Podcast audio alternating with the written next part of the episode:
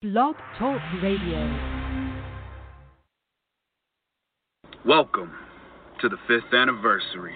This is Austin Theory, and you're listening to WrestleCast Radio all day. Hey, hello to all my friends of WrestleCast Radio. This is Flip Gordon, and I'm very excited to introduce you to one of my favorite wrestling radio shows. Hey, what's up, guys, from WrestleCast Radio? This is Humberto Carrillo, WWE Superstar. You are listening to WrestleCast Radio. El Latino está en la casa, baby. Welcome to WrestleCast Radio. Hello there, this is the aerial assassin Will Ospreay coming from you live from the Tokyo Dome in Japan, and you are listening to WrestleCast Radio. What's going on? This is the man of the hour, Lio Rush, the 24 year old piece of gold himself, and you are officially listening to WrestleCast Radio. Oh shit. Time to get down, y'all. Time to get down, get funky. With your boy, Tuco Scorpio. Get ready to open up this show live right here on the WrestleCast Radio. That's right. So if y'all already don't know, now you know. This is your boy Tuco, and I'm ready to get funky. So everybody out there, turn it up. Let's do this.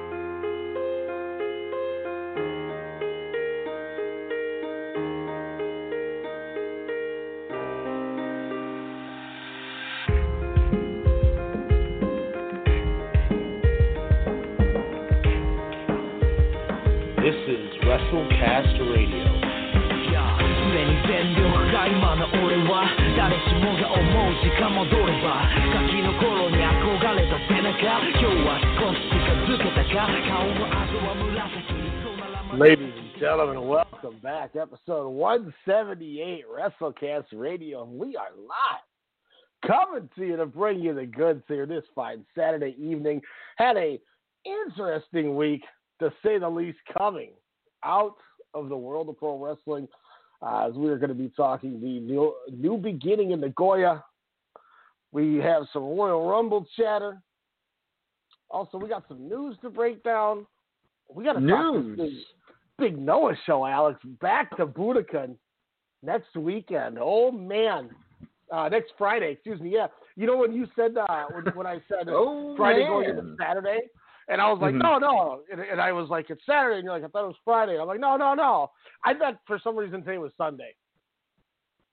Oh, as, I, I, as I look at my clock and it says Saturday, 6:02, and I'm like, oh yeah, it is Friday. That's why I was so confused. Like, no, that can't. I be was going to put-. I was going to put the description, which you could find when you download the podcast, and also subscribe and review on Apple, iHeartRadio, of course, Spotify, uh, just by searching Strong Style Media. It's very hard to find on WrestleCast Radio, but always search Strong Style Media, please. I'm sure we'll, we can hopefully fix that soon. But uh, yeah, I was going to put that in the description and say, ha ha, Ryan, the 12th of Friday. yeah, because in my head I'm going, okay, if today is Sunday and it's the sixth, then next Sunday would be the 13th, so it's got to be on the, the Saturday. Yeah. My days are backwards. So So you were like, I'm going to do a show on Super Bowl Sunday during the Super Bowl. yeah, which I'm not even going to be home for tomorrow. Whoa! I'm You're not working, pop- are you? I'm gonna blow this popsicle stand. No, yeah, we're gonna go to Jimmy's for the game, and Jimmy's, that's still open. yeah, yeah, I can't wait to uh, get up on those. Um, Over under. Think about this. You don't have to answer it now. Randomly, maybe in the middle of the show, the end of the show, 12 minutes from now. Over under three girls' phone numbers. Mm. Think about I'm about gonna go under. Whoa! Yeah, I think I'm gonna go under. and and and it's, it's not like it's not possible. I just, you know, I'm, I'm going to watch the game. Man, you're going to use know? that uh, Desmond Wolfe flow? I should. I mean, I mean, come on, man. I might, I might need somebody with a rebound lariat too. oh, man. Watch Uh, out, get it? Get it? Get it? Oh, yeah. Oh, I I, thought, I it. thought that was I thought that was pretty clever. I thought that was a pretty clever cut. Okay, Well you're played, thank you, thank you. Uh, I mean, we got some good stuff. I I did finish uh, that that uh, I saw that angle you were talking about. Woo! What are your Oh, when when um when when I love Ben these uh, yeah when Ben Skate came out, I went, oh shit, we got a unit. Why- Why does he look different yet again? Like this picture I saw, he was just clean shaven. His hair was shorter. He just looked smaller than his battle with Shun. Uh, Skywalker, of course, where he got concussed, lariat the f out. But I mean, what what was the status of Ben K? As we know, he averages 68 kilos to about 89 kilos, or whatever that announcer said, or kilograms. Oh man, then, and then you get uh, don't forget you get um, what's his what's his nuts um Ho Ho The father of Dragon Dia. Where uh, where Ho Ho Lun's like, how does Ben K lo- lose so much weight? and like, ah, he's uh, rigorous training. Like, Shut the hell up! What are you talking about? uh, Ixnay on the roids day. um, he was also a lot paler than normal too. That was confusing. Jet Oh. black hair, like it was uh, it was almost like he turned into uh, emo uh, Spider Man. Whoa, let's hope not, because that was Yeah. garbage. Yeah, that's or like, the hey. old sounder, some trash. um, but it was it was interesting, you know, and and that's a cool faction. That's a cool ass unit. And like they said, It's random, have, but it's got some hard hitters. Obviously, you got Mhm. a champion in, in there, so I mean, you're you're pretty good right there. So there was another angle too. I don't know if you saw uh, for, about from earlier in the show too. The championship match announcement, or was that the show prior? Uh, the the uh, the Brave Gate opponent was crowned. No, whoa, no. So after uh, Keisuke Okuda uh, managed to put away Kenichiro Arai, which uh, isn't really much of a spoiler because if anyone thought Arai or Genki was going to pin him, uh, you're crazy. and uh, so that that happened, and after the match, all of a sudden, out of nowhere, you just see he gets punted in the dick. Standing there is one Hyo Watanabe. I was like, yeah, let's go. so we're gonna get Hyo and and uh, Keisuke Okuda. I'm all about that. I'm not Yeah. I'm, I'm for that. We got two RED boys uh, going for some gold to add after the uh, the triples there, so I'm I'm digging that for sure.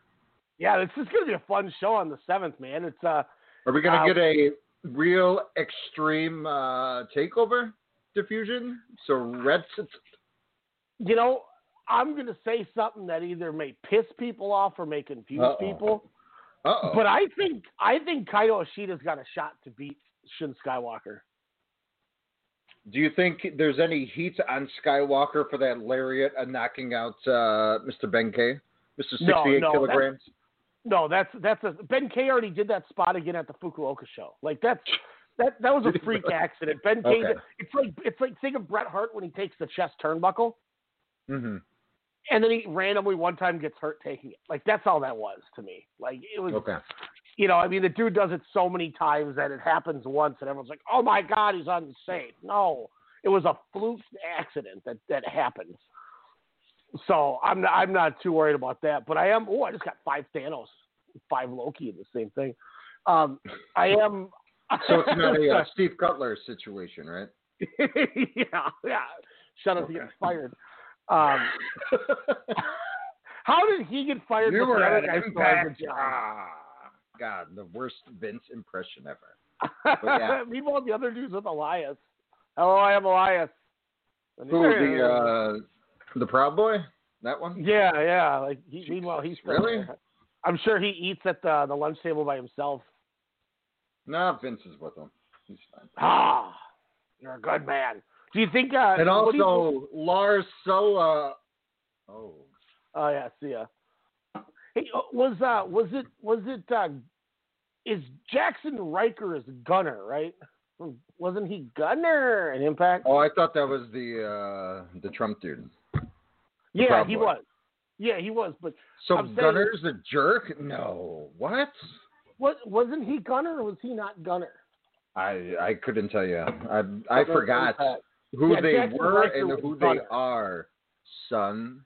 So what what happened? Do you, do you think he like is like when he when he sees Charlotte and uh, Andrade together? Do you think he's like, uh, like Do you think out? he builds a wall of food containers around this table so Andrade can't get over there? Maybe wasn't didn't he wasn't he married to Charlotte? Really? That guy? Oh my gosh! I believe you're correct. And he, yeah, wow! I forgot about that. Huh? Wow. There's no. Are, are they on the same brand? I don't know. So I was just thinking about that. Like I'm going down this wormhole of just thoughts of Yeah, things. Jaxson Ryker, Gunner, Chad Lail. Chad Lail. God bless America. Yeah, I'm pretty like sure he Lail. was married to he was, he was married to uh he also wrestled as Phil Shatter. Anyway, whatever, screw that guy, who cares? Um but Dragon Gate, man, I'm I, this this card of the seventh, it's gonna have we get Hyo Watanabe, Keisuke Okuda, we get um the tag title match with with Masaaki Mochizuki, uh, the senpai to Takashi Yoshida Mm-hmm. against uh, BB Hulk and Kai. We get Shun Skywalker and Kaito Ishida. That's gonna be sick. And then on the fourth, they um, uh, Dragon Kid and SB Kento one on one, and Yamato and Kai non-sanctioned one on one at Corkin. Whoa! And then Why also is that that- unsanctioned with uh, Kai and Yamato? I mean, they What's hate the each beef other. there now? Well, ever since Kai turned on him at uh, the cage. And then, like this whole match was just Yamato. There was a spot too, without giving away the match, so you can check it out, where he's got him in a he's got him in like a uh, sleeper hold, and Kai Uh-huh. to get out of it basically just flips himself over the top rope to the floor and lands on the apron like crushing Yamato, but Yamato doesn't let go. So then Kai falls right on the concrete, and then Yamato just starts grinding his forearm into his face. It was disgusting. I'm like, how are these guys not like, ow, that hurts, ow? Yeah, it was stiff, man. Because they're stiff. men. so we'll we'll get uh we'll, we'll review that Dragon Gate show uh, this week when we come back. Uh, so Alex can check it out and we can really deep dive into it because it was a really good show. There was I'm telling you the uh, Masquerade Red eight mans with uh, Minoura, Estrella, Skywalker, and Jason Lee with uh, against Diamante. Uh, uh, Hip Hop Kakuta, SB Kento, and Kaito Ishida. They had they did the same thing on the Fukuoka show, and I went four and a quarter on both of them. I mean, they are just you're watching it and you're going, how the hell can these guys flawlessly do everything as fast and as snug as they are for 12 minutes and not screw anything up? Like I just, it's wow. I'm I'm Okay. I'm excited to watch. That's the fifth show, right? Yep. yeah. Uh, it was Ka- Kazuma Sakamoto was in it, not Diamante. Is KZ? Uh, did he turn on uh, Natural Vibes yet? No, he came out and Damn they were they looked they were proud and ready to go as champs. And UT was in there with his dance routine that he Yeah. outlined, and it was pretty tight. So I'm, I'm excited to see where that's going to go. So now we have natural vibes. We have this this new unit with Dragon Kid Yamato and uh, Ben Skay. Those four the together. name announcement. They said what March fifth. I want to say. March 4th at the next Cork. Fourth? Yep, when they come back Okay. to Cork and they'll have a, a name. We got Masquerade. We have R80. Um, you know, we have Team Boku, which is running around as goofy as it was. Uh, Ultimo and Bokudomo had a weird ass. They're like one on one they had didn't involve any moves against each other, but they both after they were done had a stare down and tag, and it, it's really weird. It's the crowd's laughing like, and they're not supposed to talk. It's just weird. Um, it, it, it's, it was a really good show. You like, and it was it was like an hour and fifty minutes. It was Wow. simple, get in and get out, easy watch.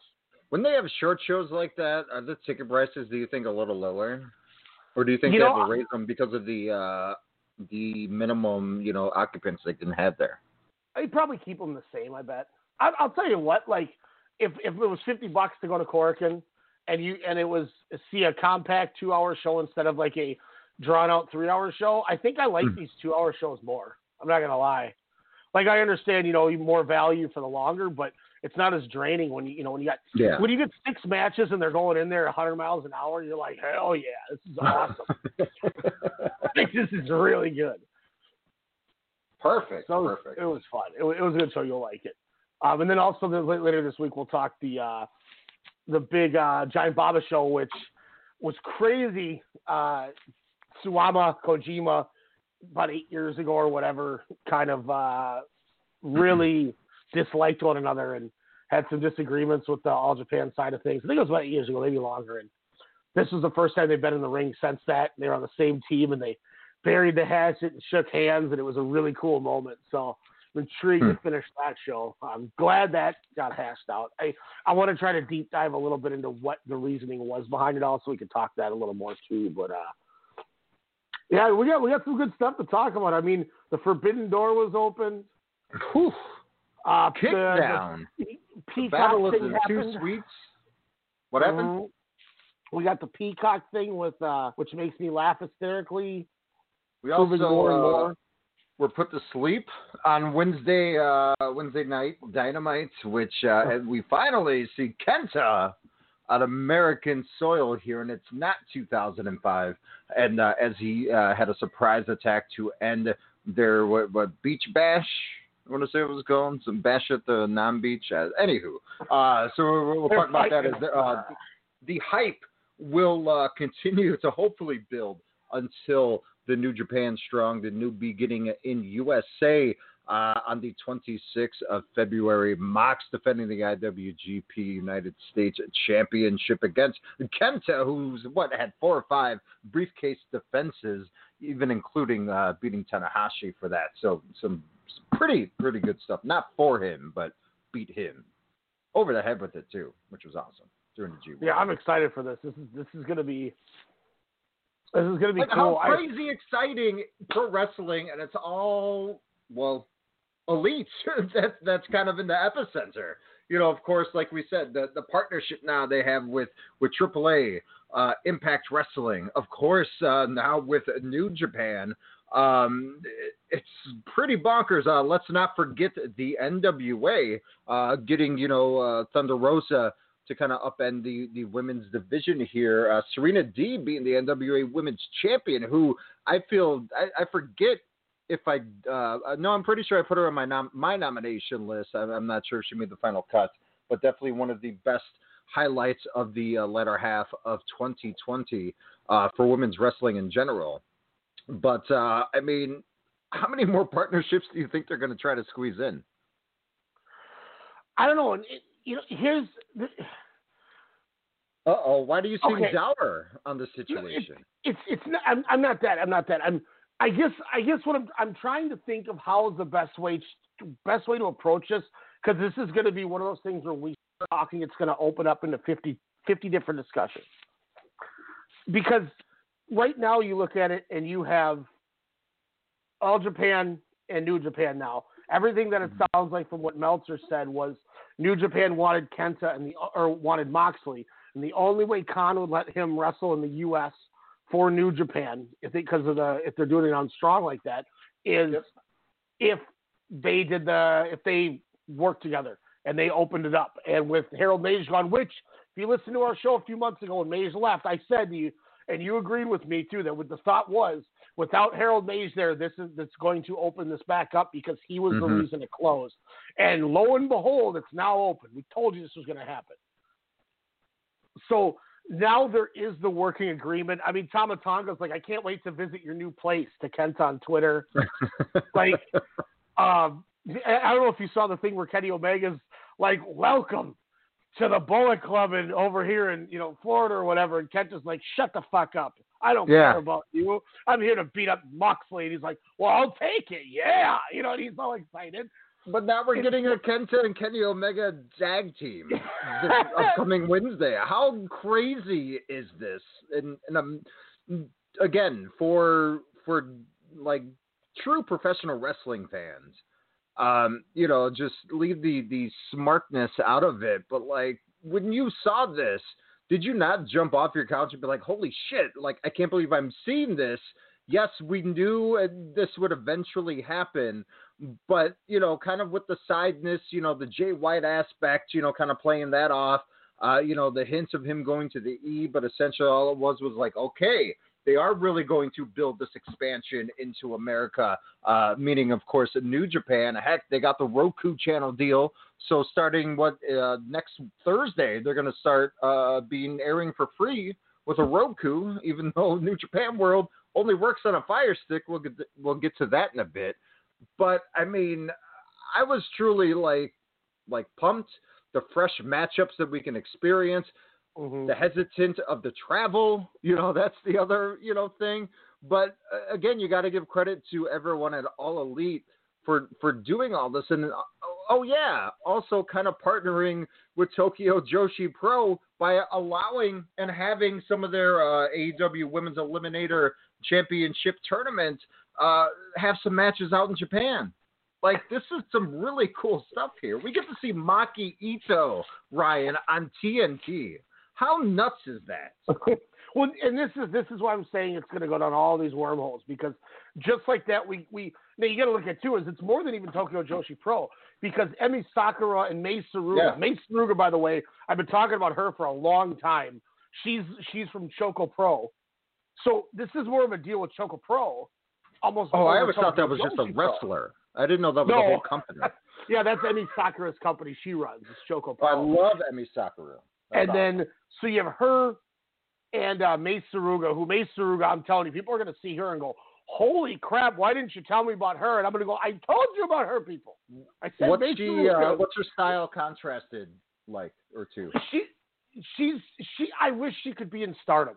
I'll just say like she's Yuka Sakazaki style. Like she's Oh. she could do everything. She's not gonna be your Miyu Yamashita like, you know, earth beater like you know, like Kaito Ishida type, but she's going Mm-hmm. to have a technical, really good match with selling, body work, you know, limbs, things like that. Like it's going she just works. She's a really good worker. And Hmm. then uh, Ryo Mizunami from, I believe she's representing Pro Wrestling Wave. Uh, So I mean, Oh. there's there's more than just one company in this. That like so already right there. Over under we're- ten. Over. I mean, they're already under. But do you think they'll reach over ten promotions that they'll kind of uh, partner with by the Well- end of 2021? Okay, think about it. Let's let's let's count. You have um, NWA. You Yep. have New One, Japan, two, Impact, three, uh, Tokyo Joshi Pro. four. Um, do you do you count DDT and Tokyo Joshi Pro as the same? Well, yeah, because Omega was gonna head down there to face Endo, but of course the yeah, So so, five, So five. Pro Wrestling Wave. Six, Um, we have Choco Pro. seven. I- Again, you that sounds like a going? Like, cool '80s wrestler. Yeah, like we're we're already at seven, and that's you know, it's this is why this, like I said, I'll say it one more time. This is why this gets so big because think of this too, is New Oh, Japan and were Triple best- A. Thank you, Jordan. Oh, and tr- Triple A. yeah, That's Triple eight. A, good call, Jordan. You have good call with that one. So it's eight. So we're already at eight right there. That's not talking if they were they were working with Rush for a while. No, that was that or Crash. That was Impact with Crash. But when Yeah. you look at um, New Japan with their Super J tournament, they had guys from Impact in there. They had guys from NWA in there. They had guys from uh, Game Changer in there. You know, Nice. so all of these are already tied together. So what does that say now with AEW? Like if AEW and New Japan are working together, where does Ring of Honor sit? Does does New Japan decide to run Madison Square I, I Garden? don't. They're they're sitting on Sinclair money. I I don't think. yeah, they don't anyone really care. That's true. But so Jay now, Lethal now this, resigned. How much this, fanfare this did makes me this makes me wonder now Madison Square Garden. Say things get cleared up and they can run MSG this summer like they wanted to last summer, right? Mm-hmm. Does Yep. New Japan still run it with Ring of Honor, or do they run it with AEW, or do they run it with AEW, Ring of Honor, and Impact? Like, there's a I lot mean- of stuff that could come from this. Like, this is so much bigger than I think we're looking at the thought of.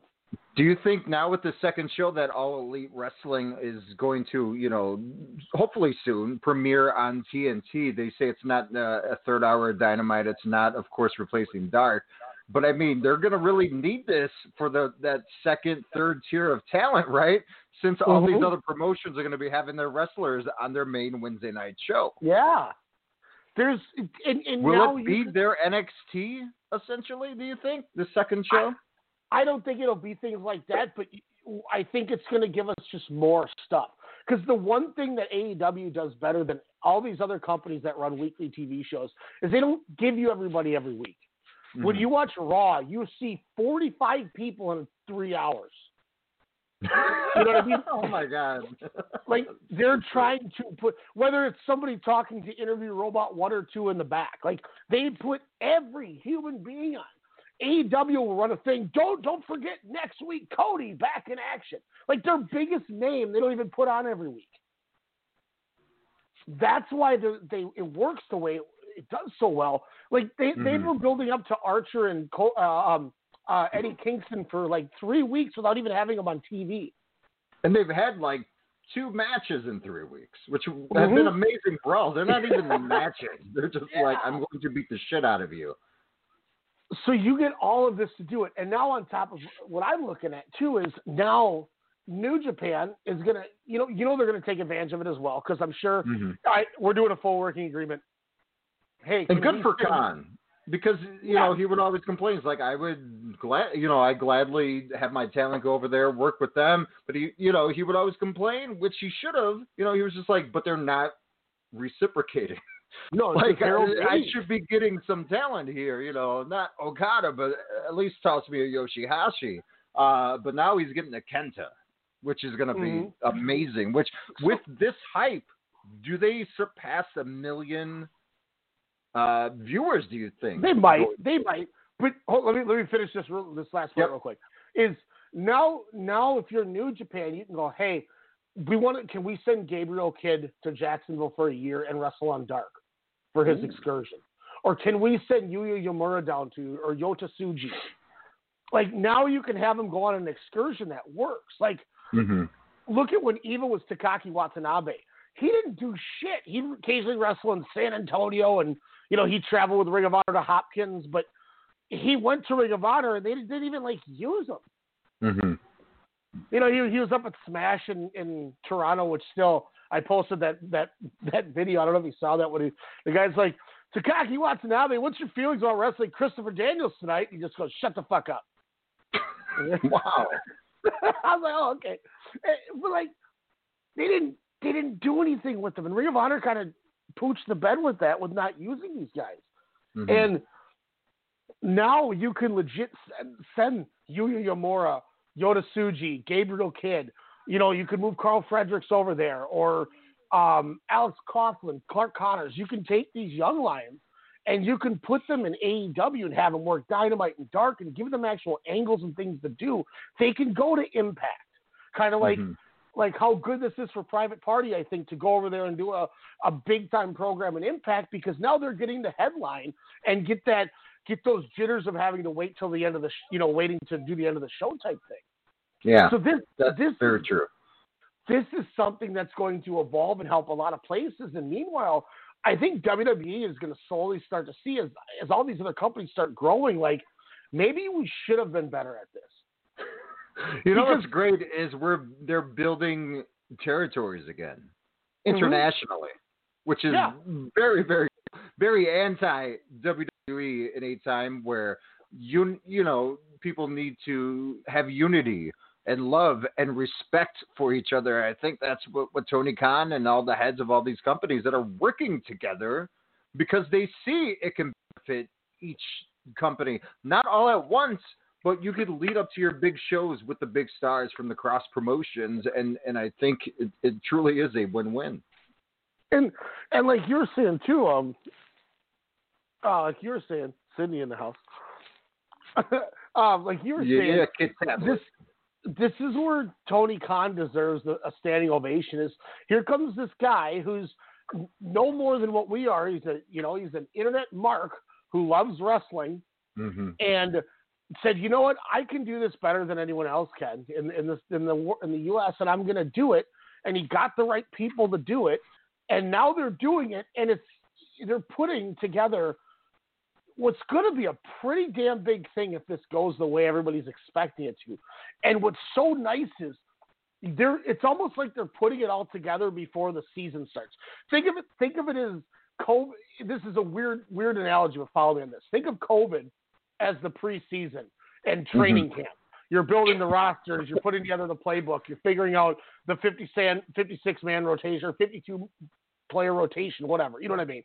Mhm. And then when when restrictions lift and people have gotten vaccinated and COVID is is under control, now it's the regular season and you have the game plan ready to go and you're able to go play. And now they can start going boom, pieces everywhere, pieces here, stories here, and everything's gonna hit. It's just gonna bam, bam, bam, and it's gonna be big, and it's gonna be Hmm. really good. Because let's not think about, let's not forget, what if what if Rev Pro gets involved? Things like that, like. Oh, There's a lot of stuff that, that we're not. You know, all of a sudden Ricky Knight Jr. shows up. You know, there's there's a lot of a lot of big things that can What about. MLW? Because I mean, they Why they kind of have a little bit. I mean, you have a AAA. I mean, Laredo Kid's gonna be on their you know TV in a couple of weeks. I mean, Mm-hmm. again, why not? I mean, uh, Jacob Fat Fatu. Uh, I have watched a few of his matches over on YouTube, and while I'm not all the way, there, while I'm not all the way there, I can kind of see the hype. and and that's that's where like this just ties into what I think could be so much more than we're really looking at. This is, you know, once again why there's there's so many avenues to go down when discussing this because if you already if you just say we're at a police station and we have a picture of wrestling and we're tying the the yarn around the thumbtacks these think of how many different storylines and like like linear paths we have built on our on our uh, investigation wall with this company who then has worked with this and this and this but that company is still tied to this company by some length which comes around like i'm just saying man i think i think we're going to hit a boom period especially in in us wrestling that we haven't seen and we've been asking for for a long time because i mean Well, let's- since let's 2018 at All In, yeah, and, I mean that was which is still one of the seeds were planted. things. Um, but but I mean, like if if you really get down to down to it, what maybe 2012, 2013, maybe 2014 was the last time that like WWE was good. Maybe 2015, if you really want to be generous. Mhm. But American wrestling hasn't been shit for five six years, and No. AEW started turning that around last year with how, Is that how because of the network and and you know and pay per views? Do, do you want to do you want to do you want to turn that to the Peacock thing now, or do you, do you want to do you got some more on the the Kenta uh, Forbidden Door? Because I think we you know we kind of nailed most of the the big big points. Well, now we're just got to play the waiting game.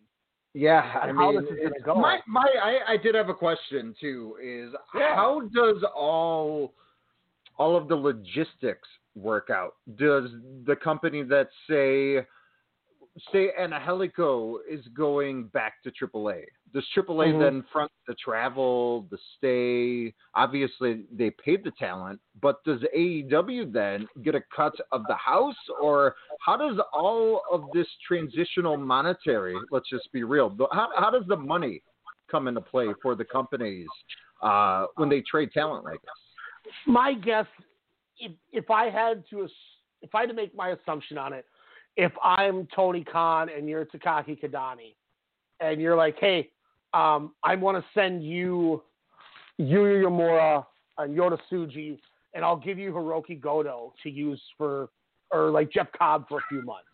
Nice. You know, okay, cool. Um, well, what do you? Well, I I would love it if you would take um, uh, the acclaimed. They could use some some tag work too. You know, would take the acclaimed, and then I'll give you. I don't know who's somebody you'd like on my roster that you could use. Well, could I? You know, could we could we take Brian Cage? Great, that would be awesome.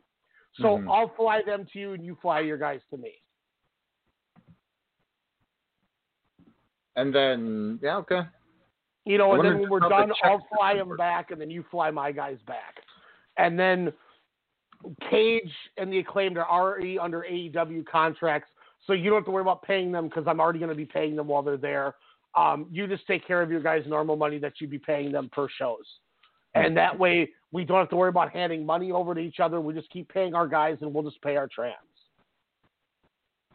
You know, we we'll we'll take care of lodging for for your three, um, and then just you know however you want to handle our guys. I think that's probably the easiest way I would do it. Because like when I booked Colt Cabana, I worked with a guy in Vegas who mm-hmm. had him the day before, and me and him just split the cost of his ticket. And then Cabana just stayed at Sean Devari's house out in Bloomington, so I didn't even have to get him a hotel. He goes, "Yeah, if you just want to give me a lift to Devari's," I said, "Perfect." Damn. and then we paid for half of his flight, and then I just paid him for the for the the booking. But that way, it was it was more cost efficient for for me and the promoter in Vegas. Was it just Samoa Joe that went to your house, or did Cabana go to? Uh, Cabana came over. Joe went to Darren's house Okay. for that fight. I just I didn't go over to Darren's um, to watch it. But uh, you know, this way instead of the guy from Vegas having to fly Cabana Mhm. from Chicago to Vegas, and then from Vegas back to Chicago, I paid for the flight from Yeah. uh, That for makes more sense. Vegas to Minnesota, and I just worked with him, so that way it just made it easier on both of us. What a guy. And then, what a guy. And then. Cabana had a had a great time and was like, "Hey, you know, I'll just stay at Sean's house. I haven't seen him in a while." Perfect, thanks, man. Nice. You know, I He's like, I'm not going to Maplewood. What's that? R.I.P. Sexton. oh yeah, I will never forget. I've told this story before, but I go in my living room to get a beer, or my kitchen to get a beer, and Colt Cabana has Demetrius in a cravat in my kitchen. I go, "What is going on in here?" And he's like, "Well, he he didn't know how to do a cravat." like, That's so wild. Oh my god. I'm like, only only in independent wrestling is something like that. going on." Or Colt Cabana is just ripping Demetrius' head off in the kitchen. But uh, no, Speaking I, of independent wrestling, um, as we stated, New Japan is on the Roku channel, as of course during Wrestle Kingdom 15, uh, they they had a preview with a purple background, of course Roku channel, which I had no idea was a thing. A lot of people were saying, "Ooh, that's their color." A lot of people, like myself, were hoping HBO Max or the Warner Media Network, especially with the Forbidden Door, you know, kind of open now. Um, but uh, Roku channel seems to be the winner again every Thursday. Will be an hour content. I'm assuming it's going to be something very, very similar to what Access would air. Um, just essentially some of the matches uh, and the archives.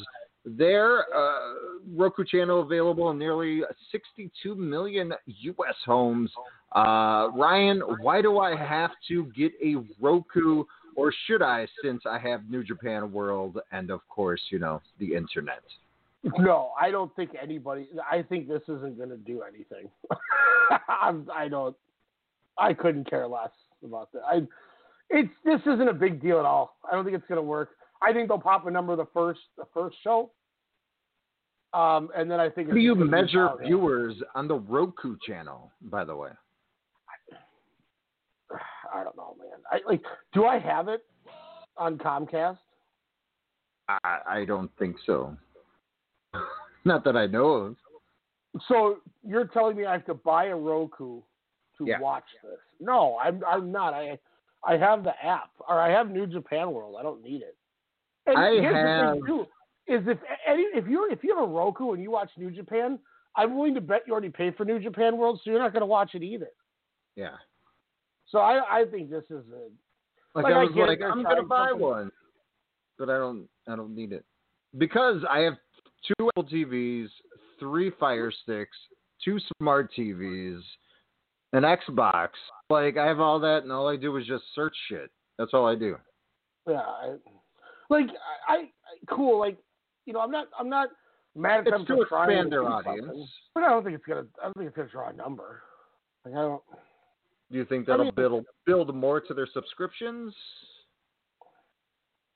I don't know. I, I guess it's. I think here's. I think the other hard part when you really break this down is how many people had no clue that this was even a thing. Me, and I know TV. exactly. You know. So I just. I think. I mean, I don't know. Let me let me check. Let me, I'm just gonna Google it. The Um, other big announcement, uh, Pluto Um, TV, which I love, which is like, channel.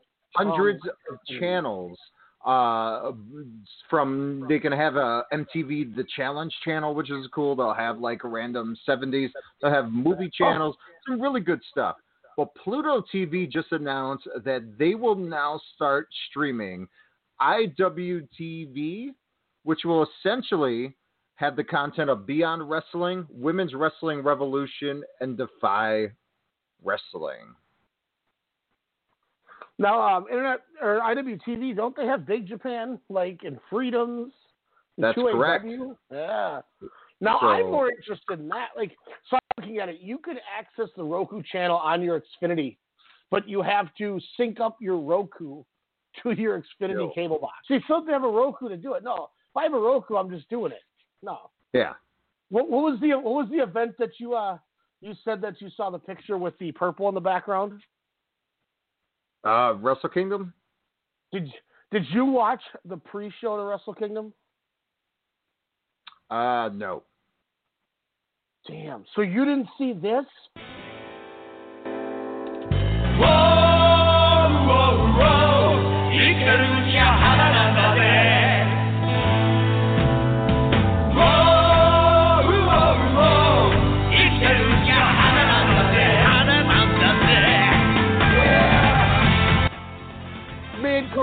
Don King here, and he's got O'Connor. Yeah, Don O'Connor. Yeah, I saw that. Yeah. Like 20 times. Yeah. is jam right here. wait, wait for the breakdown of the verse.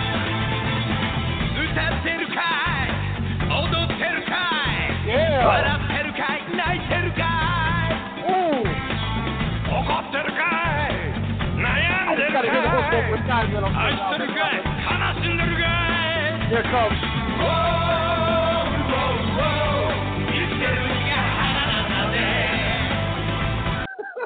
Song thumps. then they show all the different wrestlers. So that was Don King inspired, right? I think so. That was that was what we were thinking.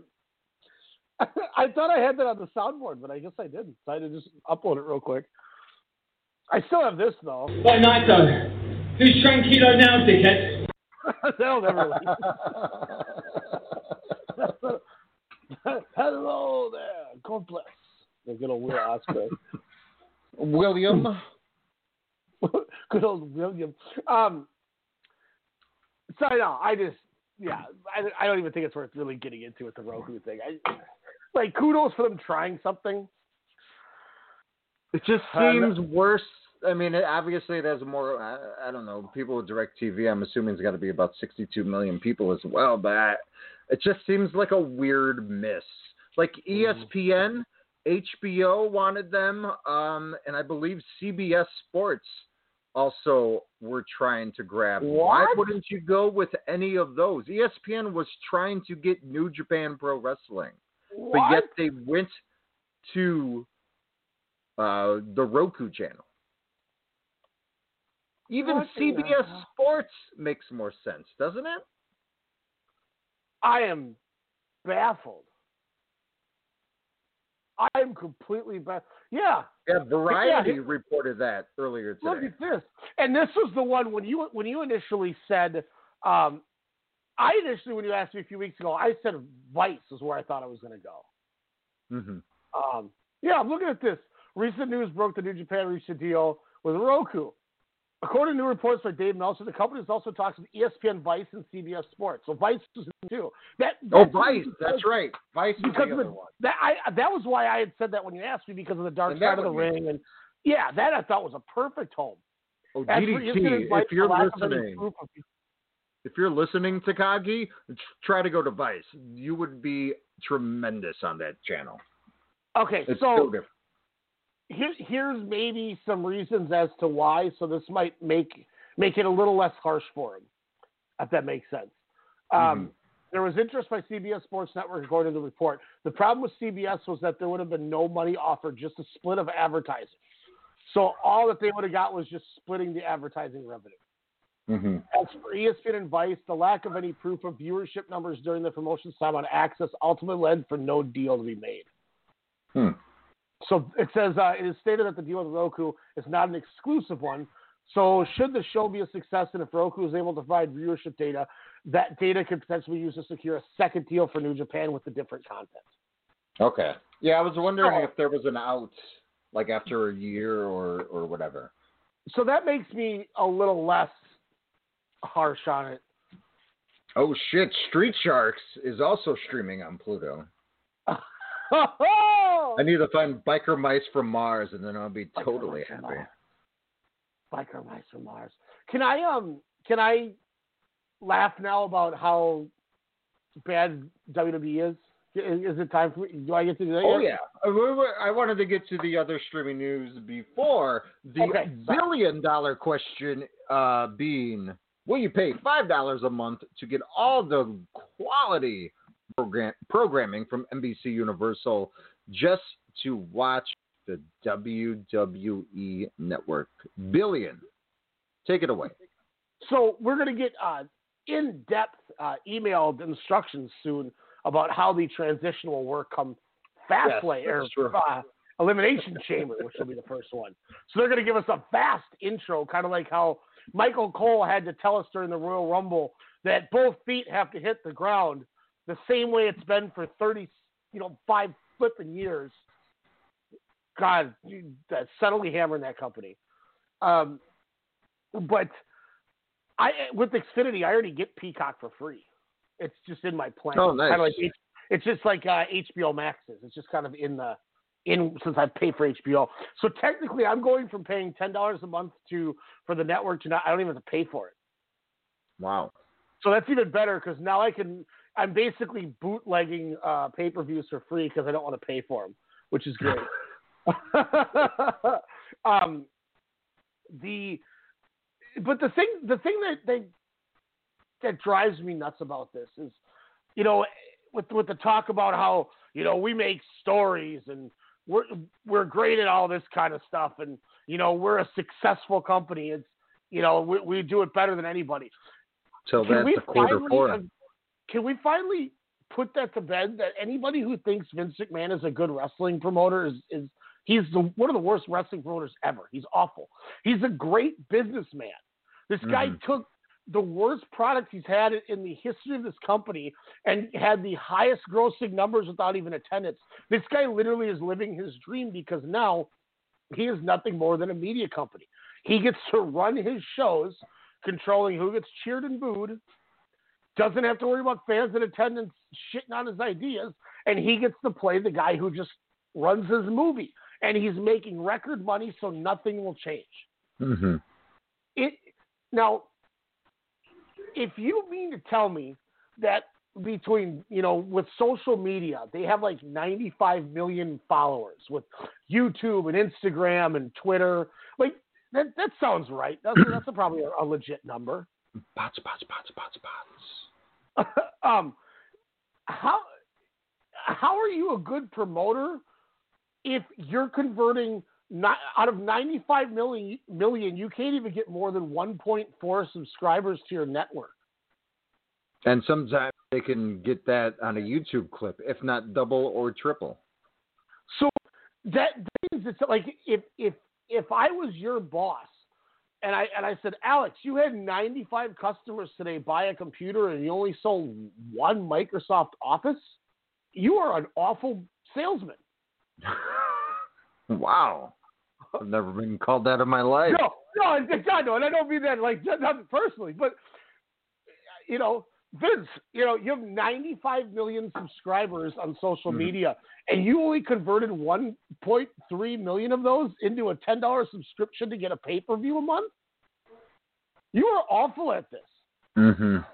and, and and and if anybody wants to tell me right now that I'm wrong, there's no physical way you can prove me wrong in this in this discussion because the man literally sold it to NBC because it was failing. If it was Mhm. succeeding, they wouldn't have sold it. And he still got a billion dollars exactly, for it. and that's why he's a great businessman. But as a wrestling promoter, he's dog shit, and he he proved it because he he admitted that this was a failure by Mm-hmm. selling. Do you think he's sensing the end is nigh for him? Not saying that he's going to go, uh, you know, of course, not not saying. I'm just saying, being the head of WWE, being all things WWE, he's been missing shows lately. Of course, his brother did pass away, um, but wasn't yeah, at he, the and he sat at home and watched it and called them, telling Yeah. them what needed to be fixed.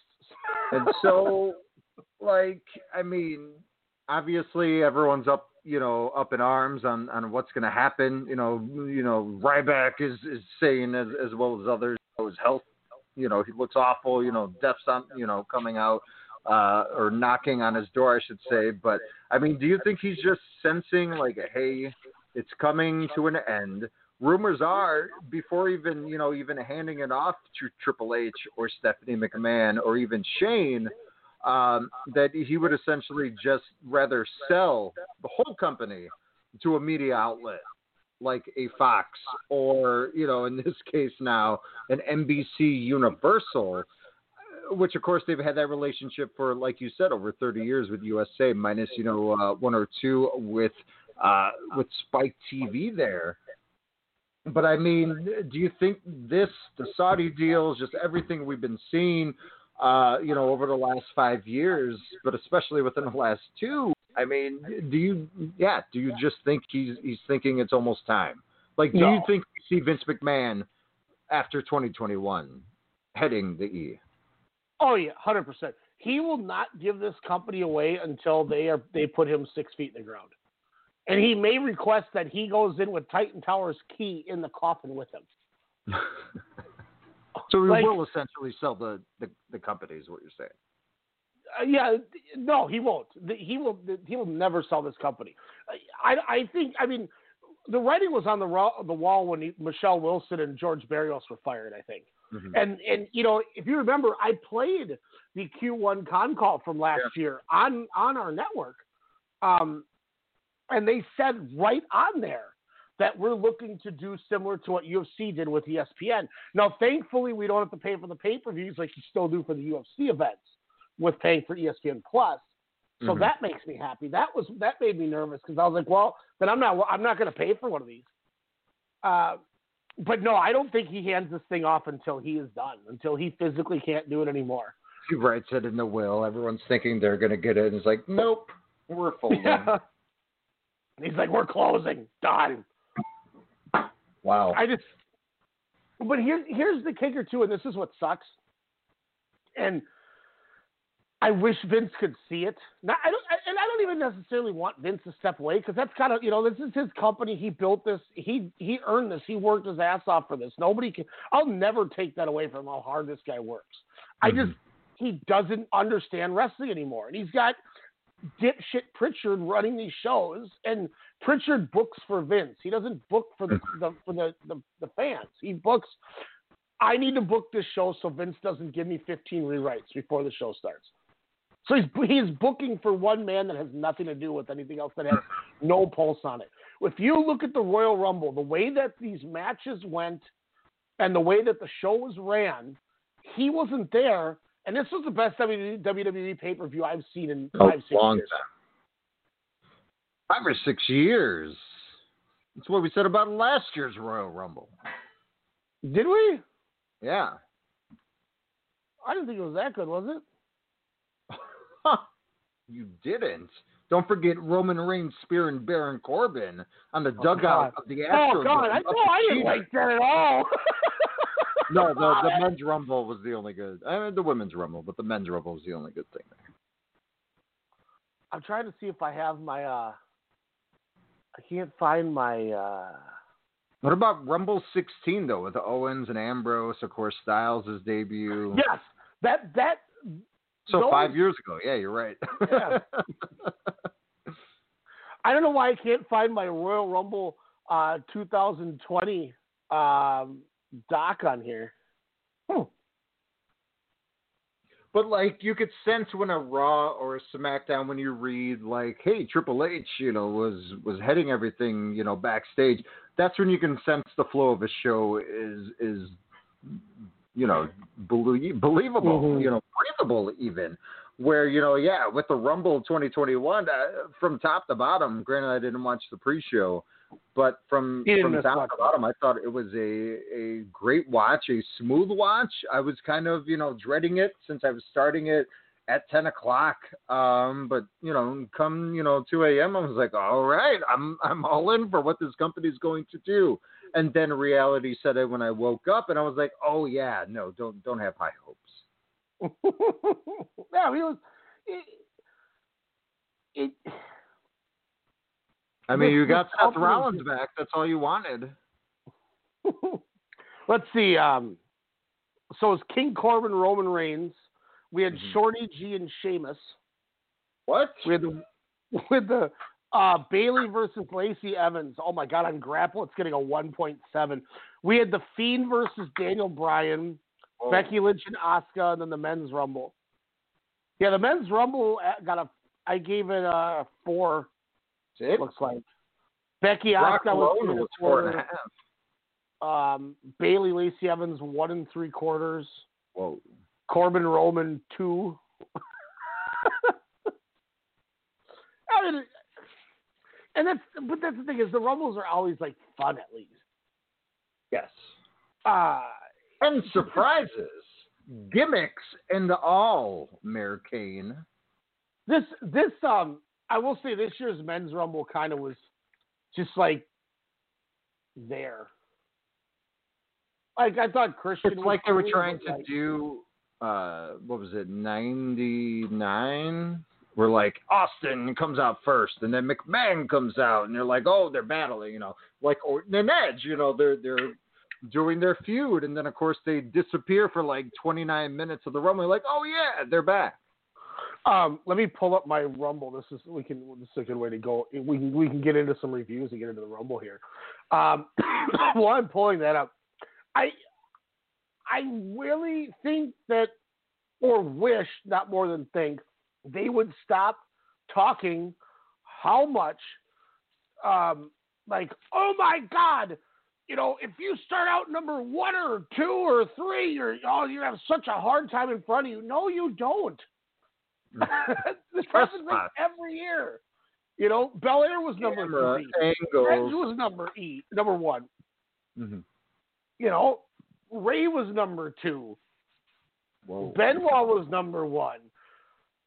Austin was number one. Michaels was number HBK, Yeah. like can we please Ric Flair was number three. Can we stop with this?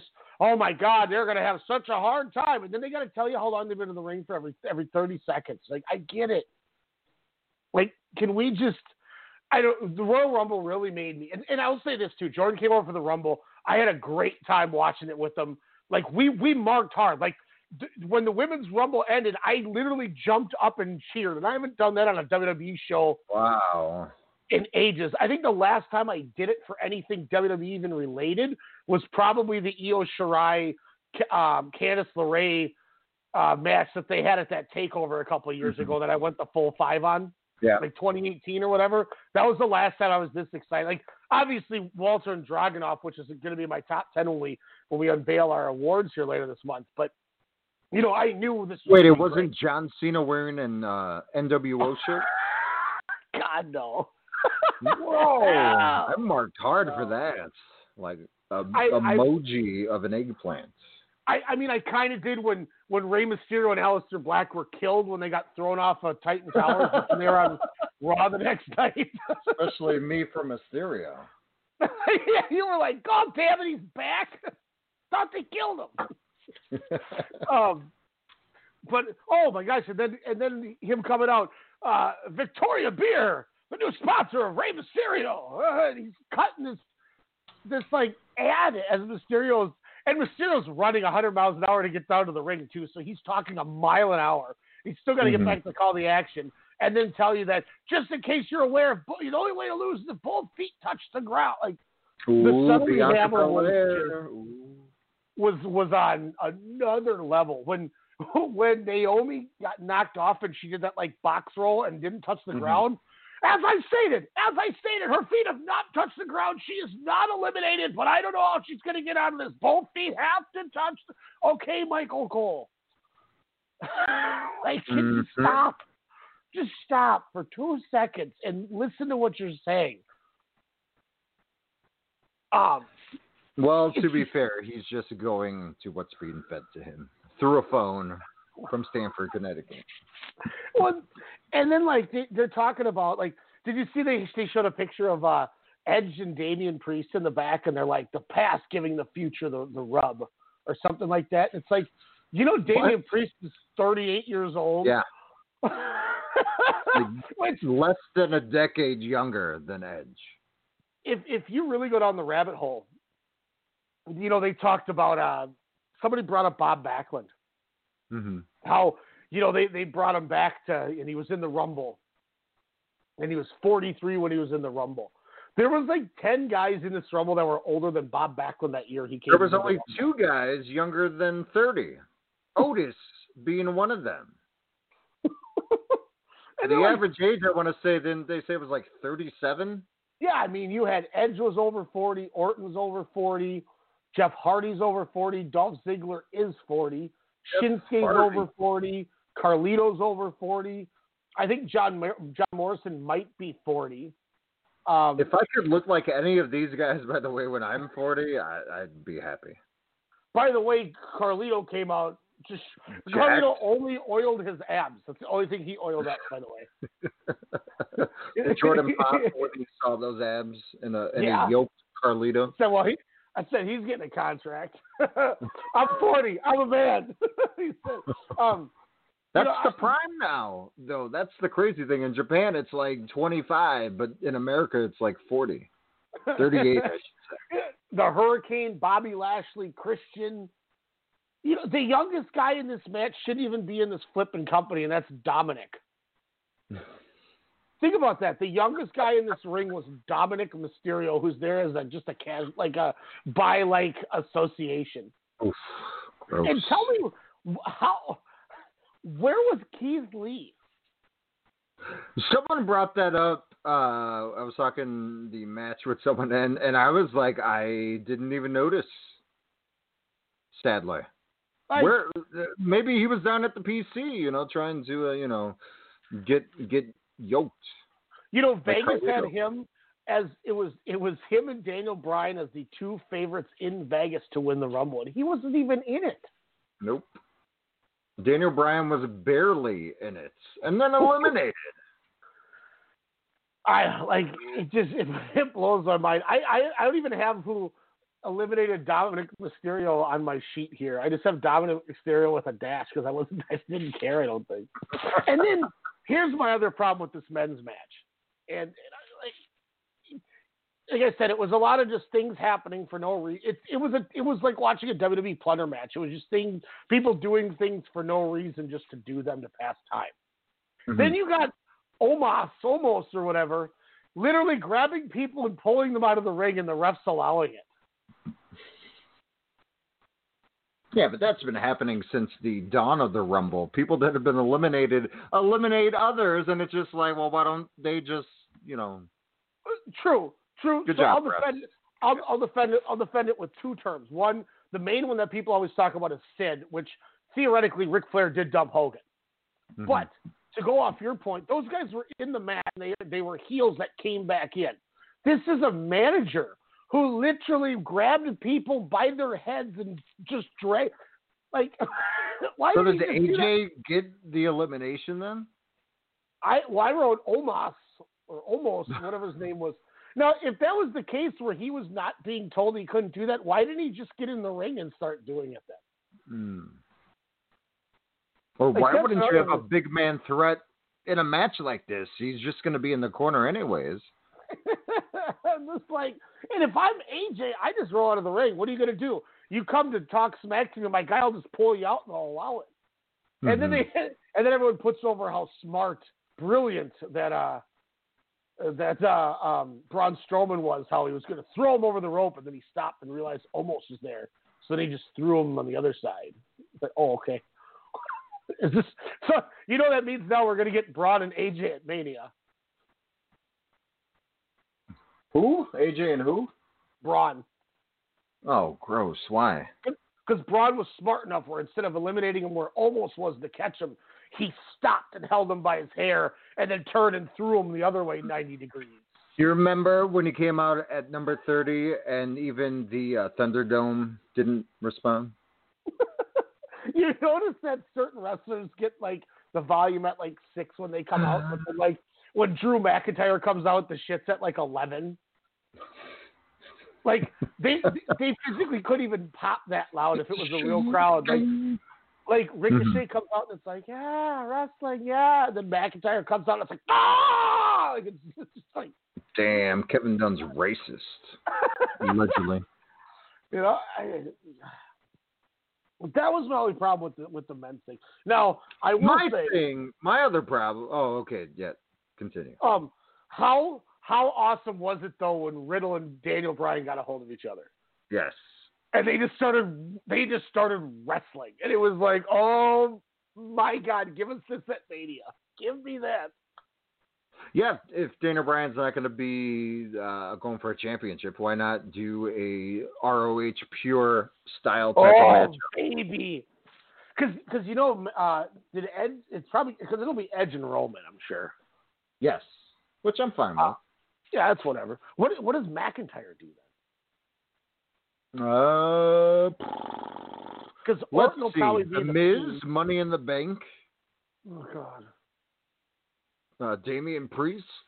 Did they bring back Jinder Mahal to showcase the, their new show? well he he didn't he work the indian india show that just That's what I'm saying. He can they they can cross promote that, and they can put him. You know, two out of the three man band ain't bad. because i'm guessing it's going to be miz and Morrison. Or Sheamus. I mean, Sheamus Yeah, maybe turn. that's what it is. There you go. I think you figured it out.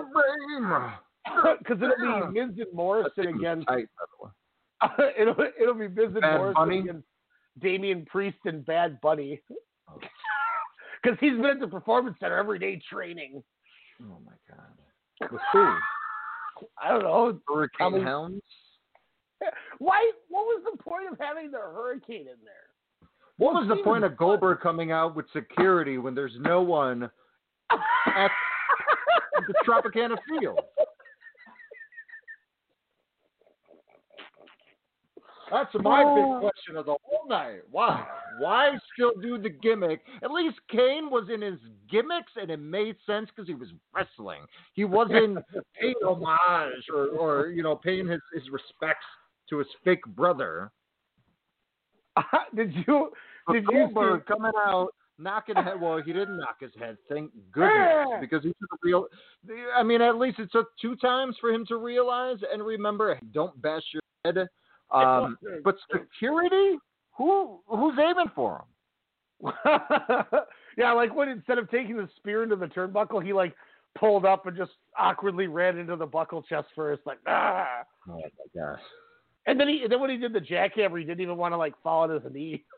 like, oh shitty. Um, what makes me sad too is uh, Cesaro, which hey, get the money, boo, uh, signing the re-upping with the WWE, but apparently uh, was told you're just here to make others look good. Hasn't he been doing that since his whole tenure with the E? Well, he was supposed to be in that gauntlet that Nakamura was in. That everyone suddenly went, "Oh my God, Nakamura's going to get a push now," because he lasted until the end, you know, before losing to Adam Pearce or whatever. And it was supposed to be Cesaro, I guess, but he didn't sign a contract yet. Ah, Dude, I would have bounced.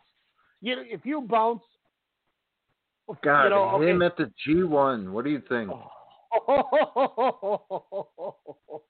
Him in the N1. What do you think? Oh my God! Just Him and Nakajima? He still could have did all of his, you know, his YouTube stuff, his, his Twitch stuff. Him on the S1. Don't forget Pro Wrestling Summit every Friday night, 2 p.m. Central Standard Time, twitch.tv slash WrestleCast Radio. We had a fun night too with the N1 last night. Uh, The what? You we had a mean fun- the or S1? S1. Yeah, I was thinking. I, I started thinking of Cesaro with like. Come on, Kane, get your gimmicks right. he started. I was thinking about him and him and Sugiura and him and Kenoh. And I was like, oh my god! And he, you completely took me out of my game because I was just thinking of Cesaro and Noah. If him and Shiozaki formed a unit, meaning, of course, Cesaro and Shiozaki, what would it be? Go Claudio. what? I, lo- I mean, I'm fine with that. I mean, how cool would it be to suddenly see, you know, at one end of the of the ring we get Nakajima, Katsuhiko, and then the other side Castagnoli, Claudio. Like, oh, let's go. I wish he would have bounced, but I'm sure he's fine. He's with his friends. He he gets the game all Yeah. he wants to. He's making probably perfectly good money. You know, whatever. But that was like, I, I guess ultimately though, you know, wrapping up the the Royal Rumble for me, it's just kind of like whatever. And the and the minute Edge got hurt or Orton got hurt, it was like, well, we know where this is gonna go. in in in how many times did they have two partners together in the ring at the same time, only to then have them turn on each other? They were like, "Hey guys, we're cool. We're gonna do this. You like this, right? Friends bet, yeah, uh, yeah." And My thing was like, you bring good. Rollins out, is a big comeback for like four minutes. You bring Christian back, which is a great emotional grab. I get it. Christian looked awesome, just to get dumped by Rollins. So what are we? Hey, Rollins gets dumped by Edge. I, I'm cool to see an Edge v Tyler Black. I'm fine with a, a, a Seth Rollins Christian matchup in the works possibly. Um, but I I don't know. It just seemed weird, like seeing the, like the last like six competitors that came out for the Rumble, and it was just all for naught. Like they, it seemed like they got no time whatsoever, and didn't really plant too much. Well, and that is pretty cool though that Christian, I guess, got cleared. So like like Edge, he can work. uh, He can work now again, and he looked great. By the way, I was impressed with Christian. Yeah, he was Like, showing he that. looked like he didn't miss a, he didn't look like he missed a beat No, not at all. in there. Not like, at let's all. go, man. But that's that's once again when you know everybody everybody always said it was the most egregious thing in the world that he had to go to Impact to and win their world title, win the NWA world title for WWE to see that it's okay to make him a world champion when they never had the balls to do it. No, because Vince just wanted to put a blue dot over his face. Yeah, it's just, it's so dumb. It's, it's so dumb. But you know, it's, it's, it's, it's so dumb. Like, but it's it's the same thing. You know, they they they get partners in the ring and they would do their pose together and then they'd turn on each other. It's it's it's just like the gimmick of, you know, when you look at the the the uh, you know the the Dusty Classic or whatever. I think they're a team in it, or maybe they're not. But you know, Kyle O'Reilly and Finn Balor are going to tag because you know they're not friends. Did they just murder each other, like legit break each other's jaws, and now they're teaming? What Yeah, out of you know, respect? Yeah, like how many times do they have disgruntled partners? Uh, every mega team that they pair Yeah, this, this company has not had an original and new idea in years. And this is why the WWE network failed because you don't put out compelling television. And this is why your ratings suck. And this is why you openly admitted to the world that your network was a failure because you sold it. You failed. Yeah. And there's no way you can tell me you didn't fail because in in six years or whatever it was, seven years, you couldn't even get ten percent of your of your social media followers to pay a measly ten dollars. They barely reached a million within what a couple of years. Yeah. Like this was a failure, and you op- you- and you proved it. If if you had good content and good mm-hmm. compelling wrestling, this would have grown. Because at one point they were up to like 1.7, where I still think anything under four million was a fail because mm-hmm. of how good the content is. Like having all the past pay per views, and like me and Jordan watched that Yokozuna documentary. It was awesome. Their documentaries are great, just like their vignettes and their promos. I mean, you, um, that's why I love. I mean, that's why I kept the network. I mean, Mhm. I, I barely watched the final. Uh, well, I didn't watch TLC, but you know, I watched maybe like seven of the pay per views this year. Yeah. But, that's the problem. Their That's the documentaries, they're not reason to buy Sam. Wrestling stuff is great. I mean, I, I you know dip into the older content, but their WrestleMania, you know, flashbacks, like all that stuff is just tremendous to watch. But again, that's that nostalgic factor, I, I, I suppose that hits. But their production on on all those specials are great. Their twenty four seven stuff and Chronicle. Yeah. There's the Sasha and Bayley retrospective had me in tears because I was like, it, it brought me back to thinking, wow, that that match in Brooklyn totally changed the landscape of women's wrestling, uh, especially for the uh, WWE, and Yeah, I and it was just synonymous. that helped on the American. American women's wrestling, I think, a lot. Yeah. Was that was that was the thing that really gave them a step towards anything that wasn't Joshi. Because Joshi's always been, I mean, back in the, you know in the '90s, there All Japan had its own women's. I mean, there was big. I mean, there was women's companies that ran the dome. So I mean, you know, Aren't Joshi's- they bringing that back? The There- women? So yeah, the, All Japan was was working with Sendai Girls, is what it looks like. they're doing. So we'll see. Oh, is it because. Meiko's gone? Uh, yeah, I bet you that's probably why. That's a good. That's a fair. I didn't even think of it that way. Why does Suwama have beef with uh, Meiko? I, I I don't think she has beef with Meiko. I just think the company now losing Meiko Satomura needs to try something different. Oh, because they lost their biggest star. Yeah. Which she's going to be on NXT UK this Thursday. That's going to be pretty damn interesting, man. What is Her Piper do? Niven. I'm all about the UK NXT UK women's talent, or shall I say progress. Uh, but the female wrestlers are non Is are, she are wrestling? top bars, huh? Is she wrestling? She's wrestling and training, is the contract. Um, but I mean, like, is she gonna wrestle on the UK Oh, show? that I'm not sure. She'll probably come out and crazy, and then Jinny will come out and She will whoop Jinny's ass. and I like Jinny, but Jinny, she will whoop Jinny's ass. I want to see her and Kay Lee Ray because Kay Lee Ray be is probably the closest thing. She's she. I I would say she's like She the UK Sasha. if if Sasha Banks was like like a B plus to being Mayu Iwatani with how reckless and her selling and stuff. Because like Mayu Iwatani is like the epitome of a human being like Kota Ibushi who doesn't care about their neck. And Sasha Banks is so damn reckless that she's almost there. I think Kay Lee Ray is just a little more than than Sasha, not by much. But like when you watch Kay Lee Ray take some of those bumps in that cage and shit, like she didn't mm-hmm. care. Just kill No. me. It's literally what she did. Just like, hey, here's yeah, my she neck. loves her plunders. I'm like, this woman's not gonna walk away. And Kay Lee Ray's awesome because of it. Like, Mhm. and and it works too because as a heel, when she's taking these disgusting bumps, you're like, yeah, get her. And it's okay. This is getting a little hard to watch. somebody, somebody tell her to not do that. Um, but I'll, I'll check it out. I'll check it out. But yeah, I mean, I don't know. Any other thoughts on that that men's match thing I was saying? I just it was it No, was I I mean, do, do you think the right guy won?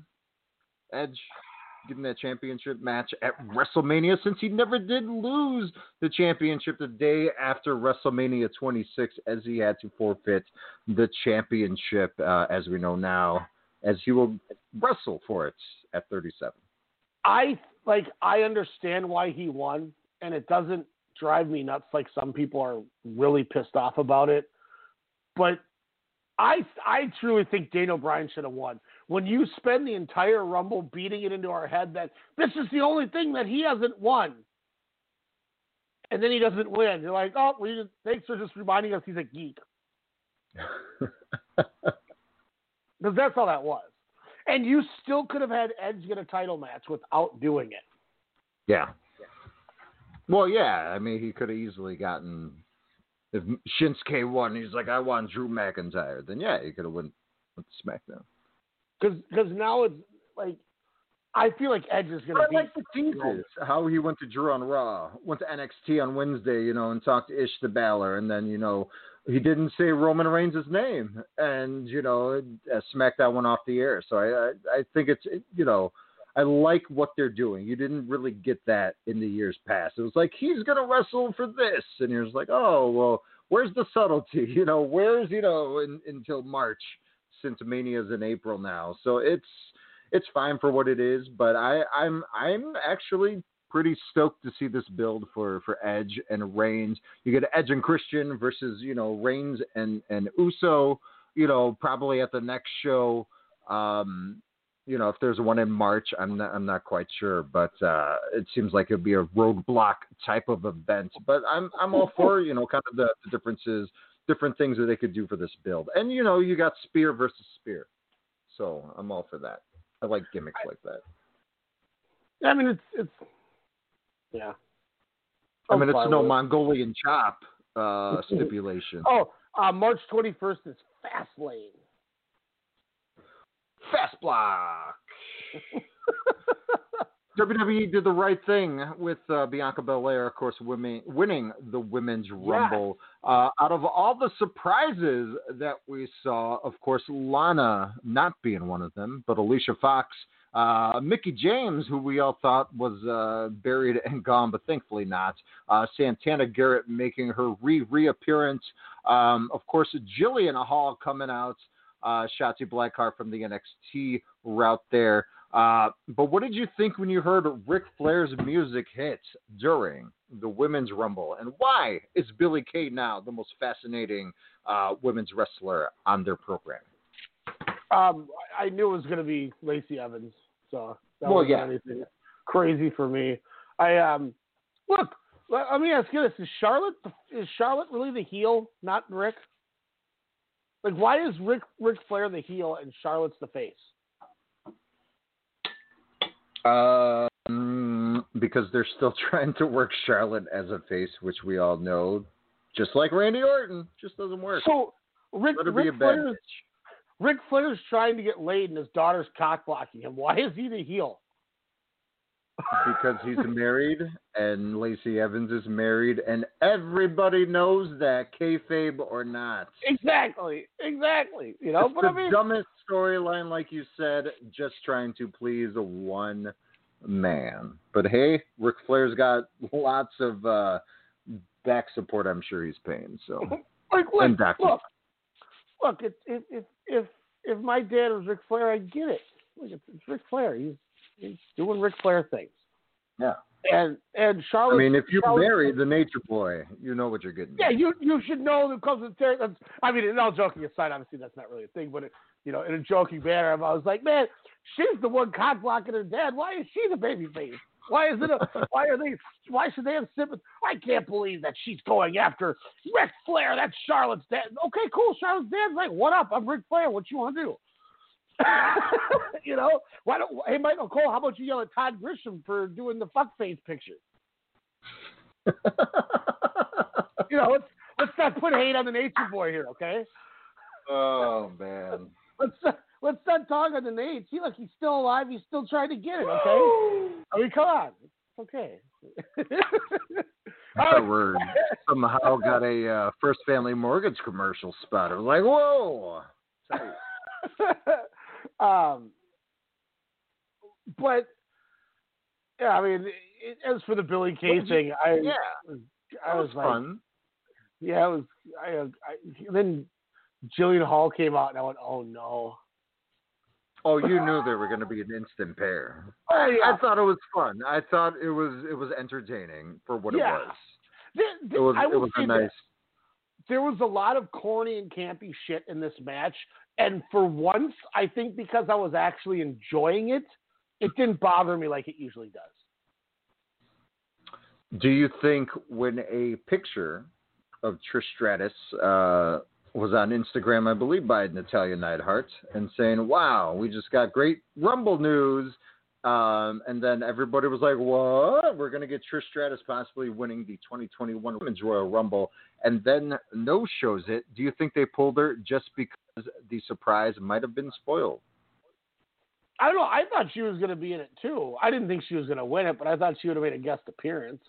Maybe that's why Santana Garrett randomly like, "Get your gear." What? Well, and- then Becky Lynch uh, tweeted the, the curtain, so a lot of people thought she was in the club, even though she was there probably just because Rollins was there. But uh, Baby so, Rue, I mean, uh, Nia Jax, uh, still the most dangerous worker in all the land. Yes oh or no? God. Uh, yes, and How was that tag match? What did, what did what did Jordan say? Uh, Billie Kay, that chick who wants you to sign a yearbook, but you legit don't want to. So you hit her up with "Have a nice summer." um, you know what? I said this to you. I I agree want, with the Snoop aspect there, Jordan, for sure. Yeah, I thought the same thing. I was like, "Whoa, he he got his whole body across." Yeah, Splash looked like some kid pretending to play wrestling in his front in his yard. Like it looked bad. Um. Uh, where was I going? Um. You know, I I I told you who I thought should win it. You know, I said Bianca Belair or Rhea Ripley were the ones that I had Mhm. said, and And they were the did final the- they, and they did the right thing. I was so happy with that. Rhea Ripley looked good. I thought she was going to kill Dana Brooke. I thought Dana Brooke was going to die on that elimination. I I mean, she power bombed her onto the ring apron. I thought she was going to drop her as they transitioned into the power. Like I I, oh I was yeah. like Jordan looked over and I'm like cr- like cringing, like squeezing my arm arms on my chair because I was like, oh my god, we're gonna see something bad happening right now. and it's Dana Brooke too, so you know she doesn't know what the hell's going She on. was not going to take it. Yeah. and I'm like, Rhea, Rhea. And then Nia Jax coming out, and you're like, oh no, there's like eight people still in here, and you know they're gonna make a point to have her eliminate people. Ugh. You know, she had that that really goofy elimination with on Carmella, and then there was uh, you know Dakota Kai. Who was that dude with Carmella, by the way? Because I have no idea what was happening. A in her match with Sasha, which you know is above average. Um, and then B the spot the Rumble. Who is this? The the new James Ellsworth 2021? That is Reginald. He's a Circa Circa Soleil guy who they signed. What? He did the Circus Soleil from in Vegas. So they're just like, come on, come on in. I guess so. I don't know. You're asking me to make logic about something like this. Which, by I mean, the way, made when Their I found that out, chemistry made, is good though. They, they, I, I like them in the uh, like I said in the uh, SmackDown Women's Championship match. it made total sense to me when I found that out when he did that sweet like twisting corkscrew over Sasha when Sasha did the like the Mhm. lucha roll and he like flipped twisted over. I was like, damn. And then I was like, oh, he was in Circus Soleil. That okay, I get it now. I was like, that was way tight. Um, and then Lana eliminates Nia Jax, which I get it was the feel good moment for that. yeah. Um, but then that led to, as I have listed here, Lana via Natalya via cutest elimination ever. That was the cutest thing ever when she like slowly fell over the top rope she was, and, yeah. and then like landed on the apron and then just kind of rolled. I was like, that was the safest. I, like that was somebody literally not like that's how I would go over the top rope because of my height. Like where I'm like, "Ugh, ah." but when when you know once again this was another team that hugged and then split up. Uh, you know, because that was the theme of the evening. Natty forearmed Lana so damn hard in the back when she turned on her. You hear this sounded like somebody had closed a car door. And Lana's like, oh, and just fell over. It was right in the camera too. I remember me and Jordan just gave the, oh my God, she killed her. like, like, oh, that was stiff. Woke her up. And just to eliminate. Then she's like, I'm ready. Since you can't do the uh, the Bang advertisements anymore, she's got to take the uh, the the elbow to the face to the head. and then after that, Bianca Belair just dumps her. Like, get out of here.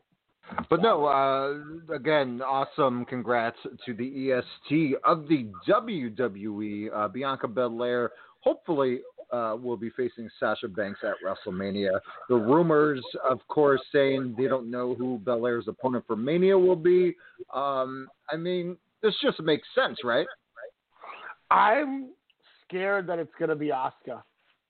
And I don't mean that as I don't want to see it, but I think her and Banks, because they've already started planting seeds with her tagging with Banks, you've Mhm. already got us acclimated to. I, I was going to say seeing them together, but we don't watch SmackDown. So you're getting us acclimated that they're in a program together that we know about. So if you've already Oh. started that, why change it now? But the fact that Edge is going to face Roman, do you really think both Royal Rumble winners are going to go after both SmackDown champs? Or are they going to do it that way because to try to make Fox happy and hopefully build the ratings by having both Rumble participant winners on their show? Hmm. So that's just partially like why I think they might do Asuka. Is because Yeah, I I, I, don't think like they would split it up, you know? Mhm. Damn it. I know that's not, it's not like, like look, it's not like her and Asuka would suck or anything. And if, in fact, if anything, it means we don't get Charlotte Asuka like I still thought they were going to do. Um, but I just I feel like with with I mean Sasha Banks has proven that she is the best women's wrestler on this main roster. You know, nobody has, and, and she's had programs with every woman on this roster. There's nobody who, and I, I'm talking more about the TLC match and the Rumble match, which was still not bad, but there's nobody who's gotten that good of a match out of Carmella than Sasha. Twice. Car- Twice. Carmella and Sasha at TLC was, I mean, I almost put four stars on it. Yeah. I think. Um, the Rumble match wasn't as good to me. It was a little, a little bit lacking, but I, it was, it was above average for Carmella, and that shows that if that, that shows me that Carmella has some sort of the aptitude to be able to work work up to her opponent, which says a lot about her. She But it seemed also- comfortable in the ring. Mhm. Yeah, yeah. Like it, like some people can't work up to the standards of their opponent, and she did.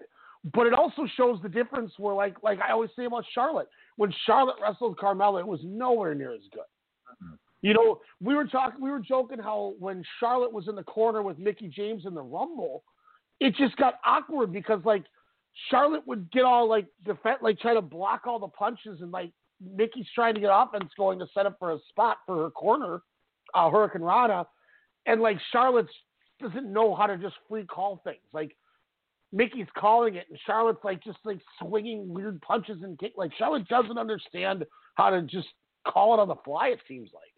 But yeah, she's got a dad to you know cock block, so yeah, she's more worried about that than, you know, and which is crazy too. You'd think with, you know, I, I guess I shouldn't say you, you think of, but I mean with Ric Flair as as her dad, you'd think she'd be able to call it in the ring better than anybody. Mhm. But you know, then you got to go back and Well, remember to be fair, she got the one athleticism where Flair Yeah. got the the ring general, you know, the the ring IQ. Well, she does too, though. I I will say, but not as greatly as her dad. But I I think that'll come in time. But it, she works to her opponent's level, whereas Sasha elevates people. elevates. Yep. Yep. Um, and that's why I want to see Bianca Belair to face her because I know Belair is going to go in there to trying to have the best match she's ever had in her life, and you know damn well Sasha Banks has got that same mentality that Ospreay and Okada and Miyahara and those guys have that we always praise. Is she's going to go great? Let's do it. Let's have the best match of your life.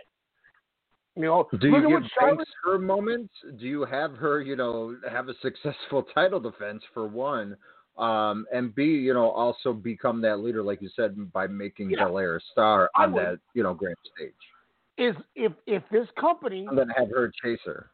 Yeah, if this company understood how to book properly, you don't have to have Belair win because you made her a star by by having her win. She doesn't need to win the Rumble now, or she doesn't need to win at WrestleMania. You just you just need to make it make it good. Just just have a good match and look, she's not there yet, but then don't send her to the back of the line like you always do. Mm-hmm. Keep her relevant. Give her wins here and there, and then she gets another chance and gets the W. The problem is I don't trust the company to do it correctly. I, I just assume they're going to hot shot the title onto her. But I- is- isn't a I think they're thing, behind her though, as as we've seen. I, I hope she doesn't get like you said, just forget about her, a la Rhea Ripley. you know, after her mm-hmm. WrestleMania, outstanding WrestleMania match with one said Charlotte Flair, uh, which I think they they worked phenomenally off each other. But yeah, I, I I don't think so due to the fact that a the overwhelming response, but also I mean she just has it. Mhm. And Yeah, we've been saying that since NXT, where she would whip people with her braid. I'm like, oh, okay. And then when it took me a year and a half to realize what the EST of NXT meant, I was like, oh my god, that's brilliant. At first, I was like, what what the hell does that even mean? Then finally, I was like, oh my god, that's the most brilliant thing I've ever heard out of the box. Well, but that's why, like, if the company does it right, she doesn't have like you can still keep Sasha strong without hurting her. You know, you look at New Japan and all these all these You're one of that great that- balls of fire. yeah, Remember that was a pay per view. That was a pay per view. That was an interesting pay per view. Joe and Lesnar? you know, but if you you look at New Japan, Jay White didn't win at Wrestle Kingdom. You know, Mm-hmm. Okan didn't win. Ospreay didn't win. You know, Naito wasn't winning either. You don't have to win right away, but just keep them relevant, and it won't hurt them. And if anything, you're going to elevate both of them. And that's what I'm afraid that they won't do correctly, what that they used to be able to do. If Mm-hmm. they can have her go and just have her come close enough, and she can she could do the which which is still one of my favorite promos ever when when when Heyman wanted Austin to beat Whipwreck for the title in ECW, and he goes, Yeah. "No, I, I'm not beating Mikey," and he goes, "Well, you should. You'd be the biggest star." He goes, "No, I'm going to lose, and I'm going to say I was that close." And now I understand why you're the champion, and I want that title even more because now being that close to it, it means that much more to me. Hmm. So now I know I have to work that much harder to get back in that ring with you and actually beat you, Mikey Whipwreck. That that made him a, and then just like that, he he figured it out, and he's like, I, "This is the promos I can cut. This is how I'm going to Mhm. do it." You could have Belair lose to Banks, and she could even shake her hand. I wouldn't even care if she did that. I don't. I don't need them hugging and crying together, but just shake her hand and go, "Okay." I don't mean that in a bad way. I just I want I want a subtle like, "Damn it, I was that close." Yeah, yeah. You shake her hand and you leave the ring, and then you give Sasha her moment that she hasn't had. Because as much as I won't be mad if Belair wins, the payoff of Sasha winning so much earlier than she should have against with Bayley, like we complained about, is now you got to give her her payoff this year at Mania. Mhm. That's why I want her to win, and it won't hurt Belair if they just do it right and don't make her look like a geek on the way out. But now that we- having to put faith in this company. Yes, yes. Do you think we get a Snoop Dogg live performance uh, for Banks' Mania entrance? Are, do they, is is Mania going to be the last event in Tropicana, or do you think they'll have to run that? No, it's at Raymond James. It's at uh, Raymond James because there's some. Oh, they're that's right. That's right. Yeah. Well, it depends, you know, if Brady burns it down with his Super Bowl winning touchdowns tomorrow. You- How how bullshit is it that no team has ever played in their Deflated home balls, stadium in the Super Bowl in their Super Bowl? No team has ever played in their home stadium in the Super Bowl until Minnesota had a Tom until Tom Brady goes to the Buccaneers, and then it terrific. happens. Yeah. Like, give Six me a in, man. break. Give me a break. like, Oh, and Now- they're going to win it. no, they're not going to beat Patty Mahomes. You, oh God, yeah. You know why? Because Mike Alstott is going to be sitting in the stands.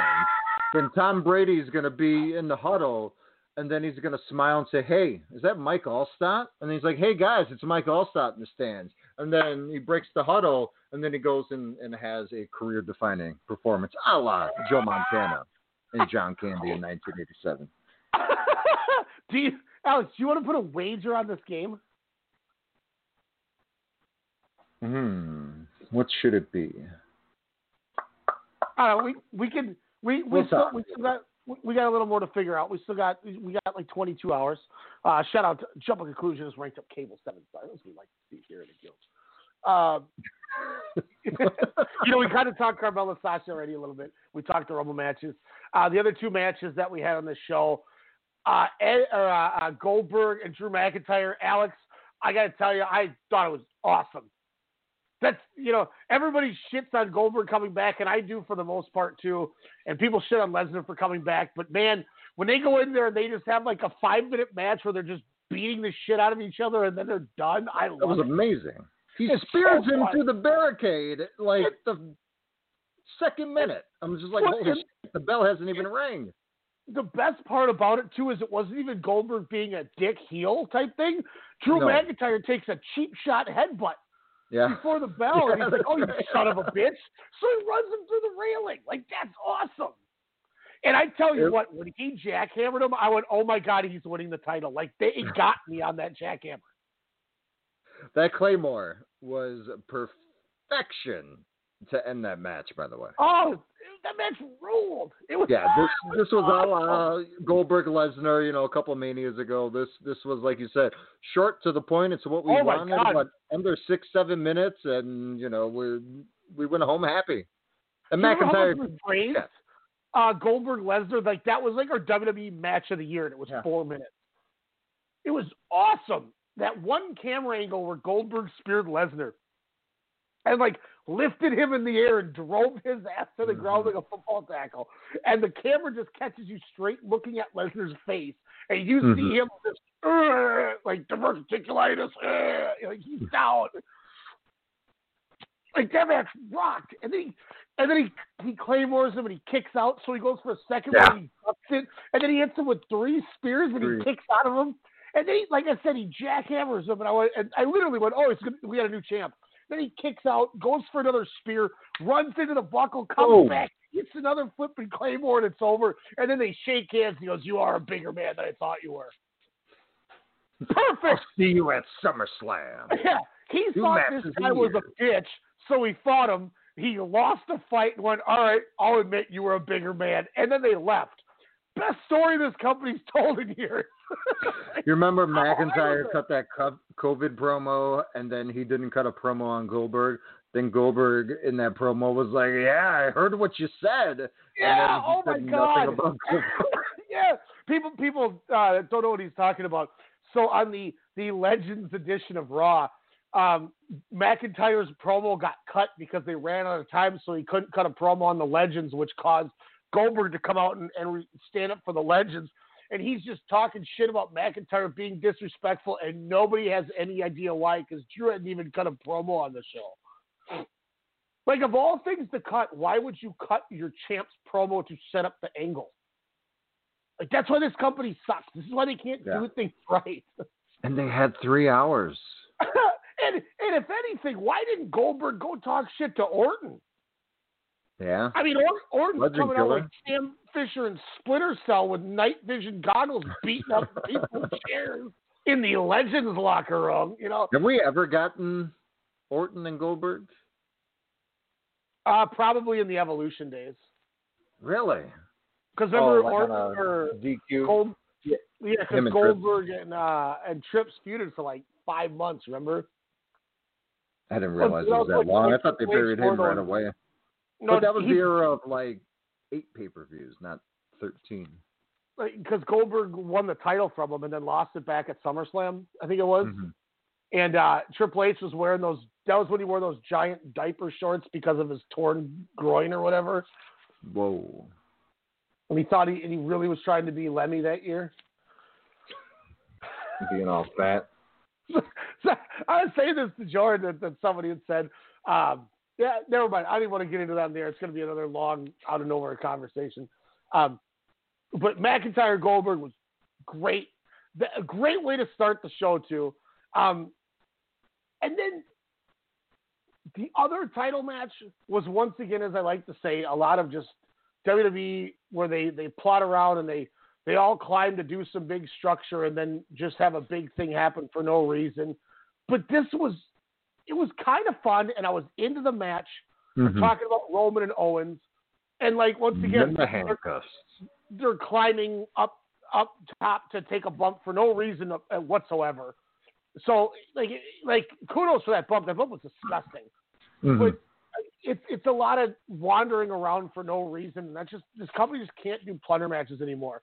But when they went into Tropicana Field, I was like, oh, that's yeah, that nice. was fun. Empty What did you think when we saw the weight room coming back? Oh God, yeah, I was like, Dios mío, this could be bad. And But who then- did it better, AEW or WWE, with the golf cart spots where Roman Reigns just guns down or mows down, I should say, uh, Kevin Owens, where Owens took that spot beautifully. Yeah. I mean, it was like Stadium Stampede was better than this. Now it wasn't a full on Stadium Stampede, but like well, no, it was. It was. but they utilized their area and their environment really well. Minus Yeah, it was- the, you know, of course, the handcuffs. like I was into it. I was like, Jordan, this might be a notebook match for me. Like I might go four on this, and this is a aimless plunder match with nothing happen, like nothing of consequence happening. But you know, obviously the the, the counting annoyed me as I, I described to you on the phone. It was going to be, um, but it was it, everything was good about this match. It was back and forth, and then they and then they have real handcuffs, and he can't. Yeah, the ref stopped counting at five. Yep. He legit stopped the counting. And why is Kevin Owens not complaining he's not counting? Why is Kevin Owens not beating up uh, Paul Heyman? Why is Kevin Owens not pounding on Roman? Or the Why ref. yeah, what are you doing, ref? Instead, Kevin Owens is just standing there with his hands in his pockets.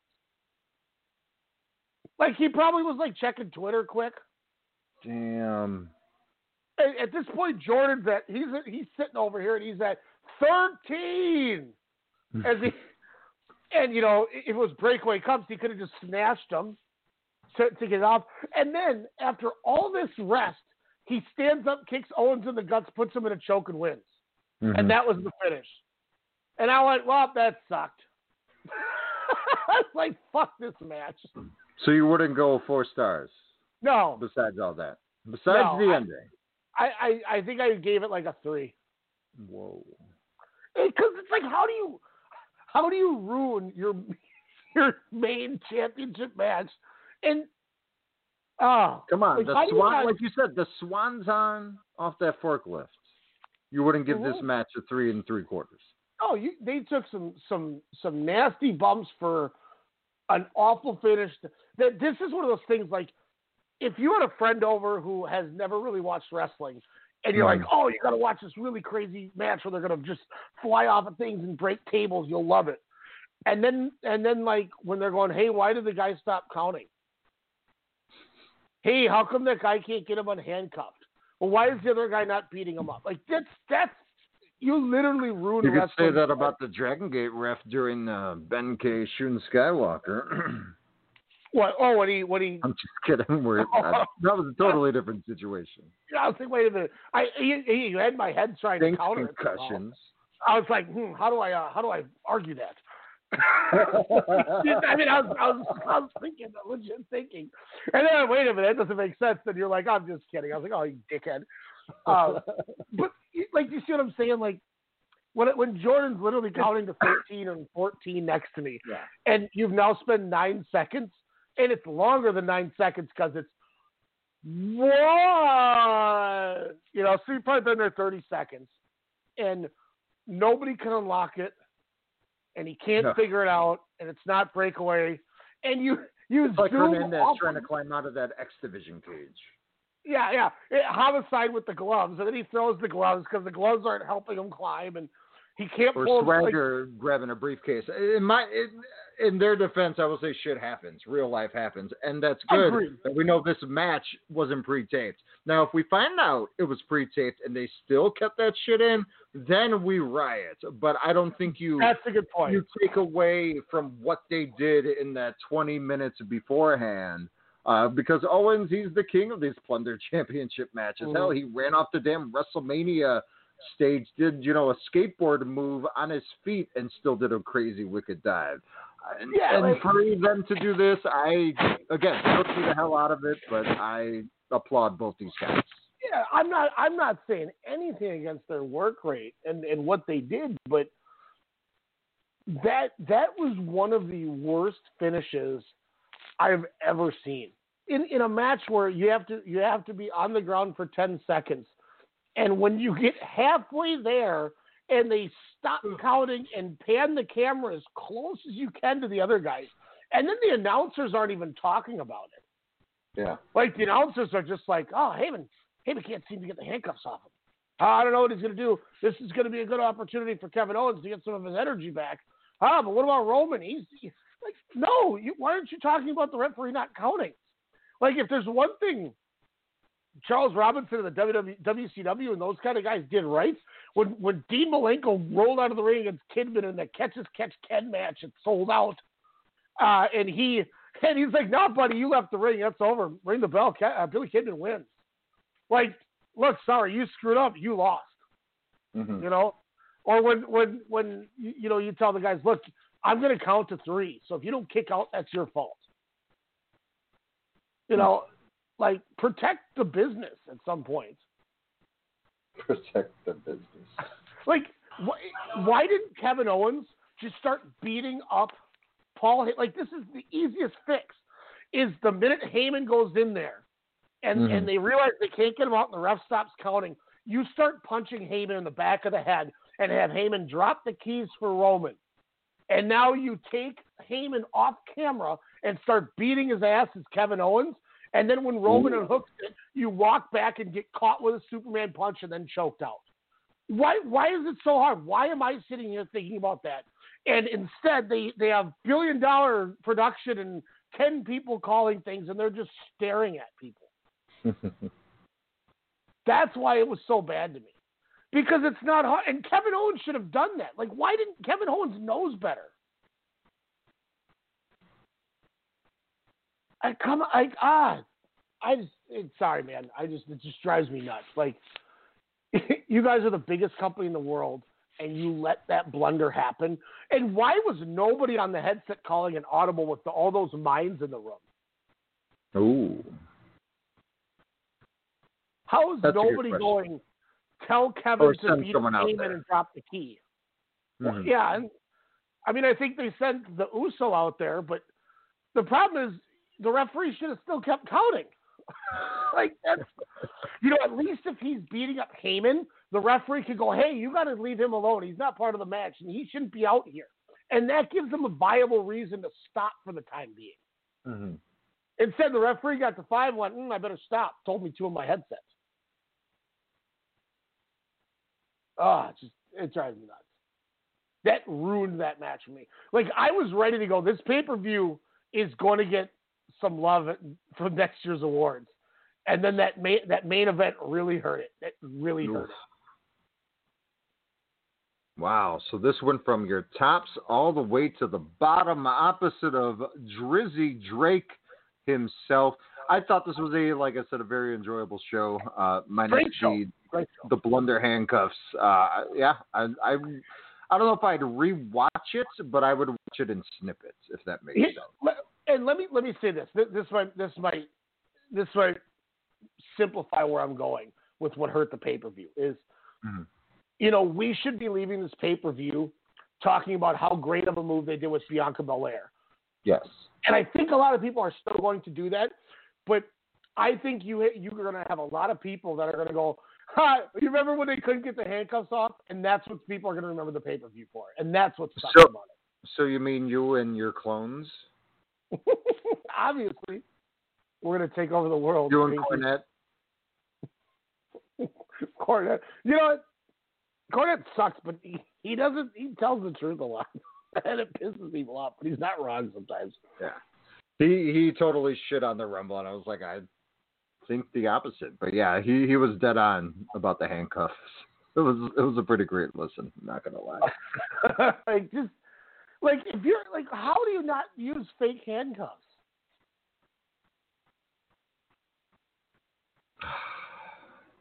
Kayfabe, man. Kayfabe. You got to keep it. Got to keep it real. Speaking of keeping it real, New Japan Road to New Beginning. 97 shows, it seems like, are on this tour.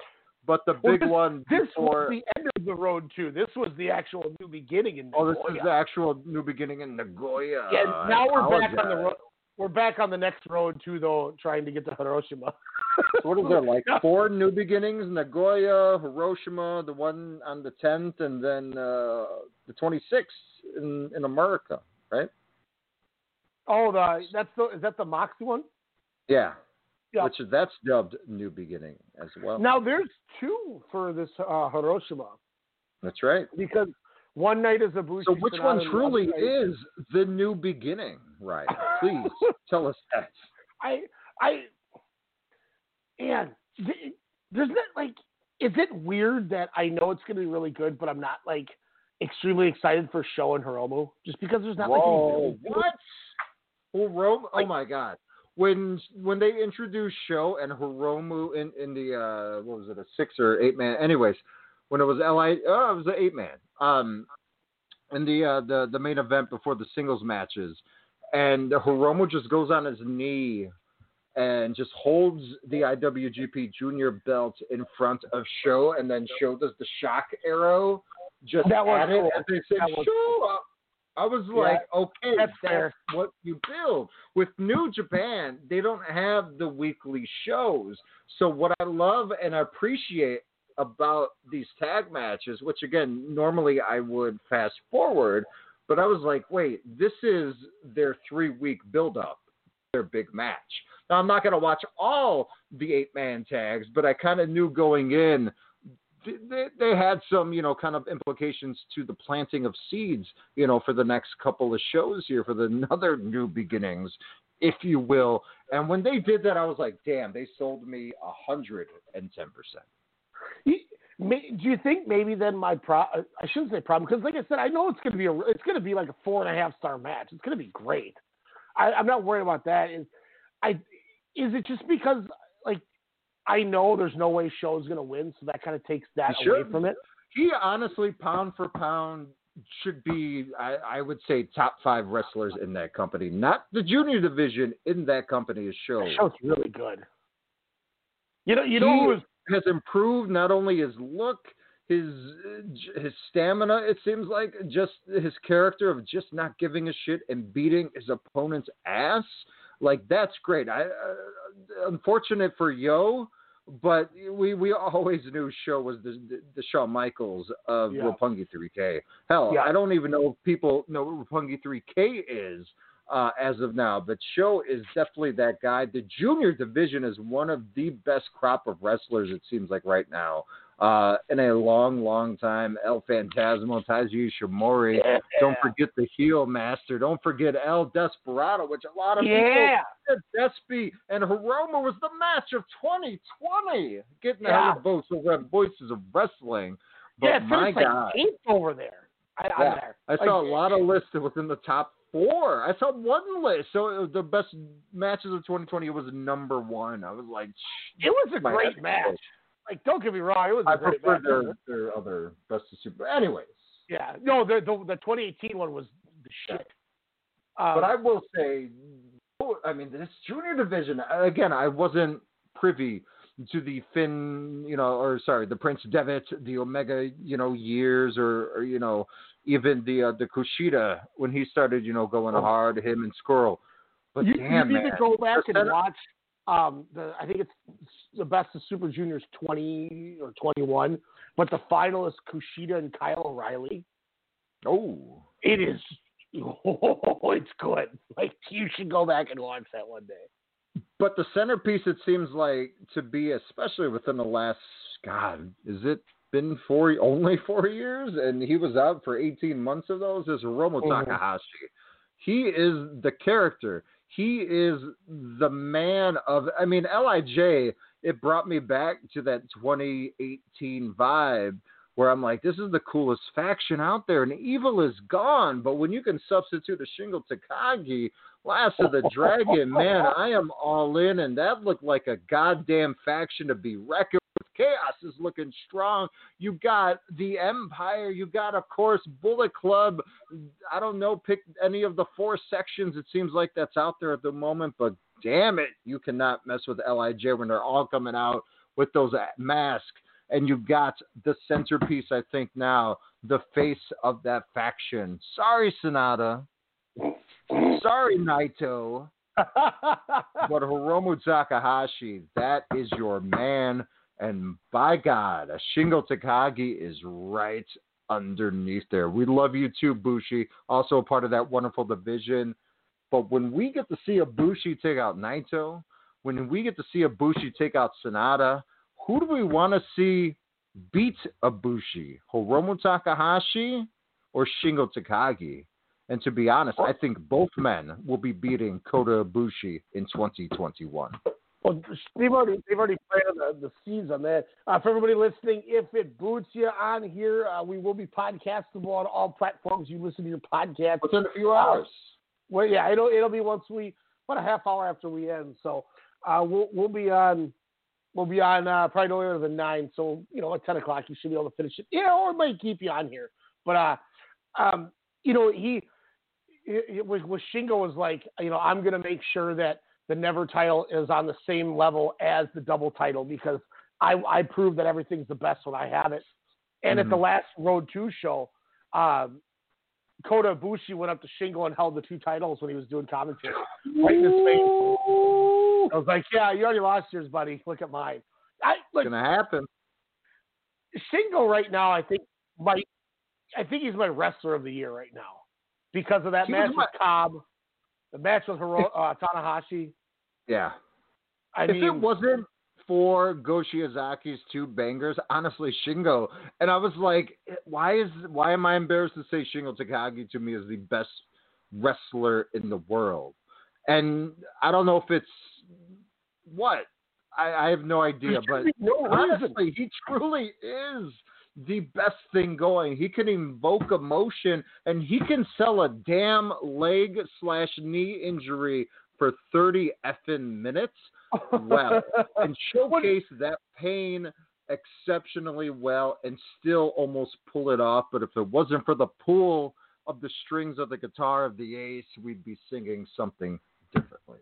there's you know the the big things that we've said about Shingo is the the the, the reason why we we hands down say Dragon Gate might be the best company in the world is because of they stay yeah they're what WWE wishes they were was sell, selling telling stories and building angles and that's why Mhm. Shingo came in and was like don't worry I'll I got it and has adapted and made everything better because he's already already there with it Mm-hmm. and Tanahashi went in and said and and showed he can still go when he needs to go. I mean, you you know, I heard a couple of people talk about this. and They said, I think it's time that that you that people realistically start figuring out where Tanahashi is is um, in the top ten wrestlers of all time. Like, where does he slot? Because I mean, look what he's still doing. Hey, it's the every other year cycle for uh, Hiroshi Tanahashi. Of course, he had the uh, the lowdown year of 2020. The oh, I must figure myself out yet again, a la what 2019, eh, 2018. Um, But Mhm. now it looks like he's getting his groove back uh, by capturing the Never Open Weight Championship. But I mean, you've always been saying Tanahashi is the guy. I mean, he's the ace for a reason, and he's always been in your top ten, if not your top five. Oh yeah, and you know, like when we talked, uh, that you know, I think it was last last year we did it with the awards, um, or maybe it was earlier at the end. It doesn't matter when, but it was. We talked about you know the the last decade, 20, 2010 or twenty He's the of New Japan. He's the guy who got it out of the what the hell is this booking? They don't have any stars, and they single handedly pulled their company out into mainstream, uh, Mhm. mainstream avenues. Well, even the stuff in the early 2000s that people don't talk about because it was just a, a dry time for New Japan, he was still putting out bangers like this way back then. Mhm. You know, he's always been this good. But, you know, we, we said, okay, Kazuchika Okada is the number one wrestler of the decade. I think it's, you know, almost unarguable. And then it was like, okay, what's next? And we're Mhm. like, well, John Cena. But then we go, then we, you know, we, wait a minute. You didn't, you wouldn't have had Okada if it wasn't for Tanahashi. Yeah. So then, then now it's instantly okay. So Okada and Tanahashi and Cena are the probably the th- or were I think it was what we where we finished with the three best wrestlers of the last decade, and it was it was a back and forth. It was almost like who's two A two B between Cena and Tanahashi. Pick your poison. But this it just that's how good he is. And then no, I I had a giant feeling that Shingo was losing to Tanahashi Ugh. because and and I- with the with and it's it's fine. I I I I didn't want it to, to, I should say. I say this to you in the same vein that I said it was a good thing that Keisuke Okuda beat Kota uh, Kaito Ishida. Mhm. Is they they took the title off him because they're going to do they have more to do with him than what it is. Yep. That he's going to be Like you said, elevated over. it by him showcasing both belts. I think Mhm. this is the ideal time where you split Yep. those suckers off and, And you now- actually go get that IC. and I, I felt like with Ospreay slowly going to be in that title picture, depending what happens with the New Japan Cup, Dominion, G1, I felt like Great O-Khan was going to win that never title because I think it was, I think it's a perfect rub for him to mm. get him going. And you don't want to have O-Khan beat Shingo, but you could have Tanahashi beat Shingo, and it doesn't hurt Shingo one bit. And then O-Khan can get his win back over Tanahashi. Oh, So for sure. I literally think Tanahashi is just a transitional, but that's why I knew he was going to beat him because this way it gets the title out of O-Khan, so you can see what you got with him in a in a in a Which bigger I think you microscope. have lots, and, and Oh, yeah. the well hasn't even been tapped fully yet. Mhm. The Great O-Khan, I think I texted you. I was like, "Oh, this guy's the deal."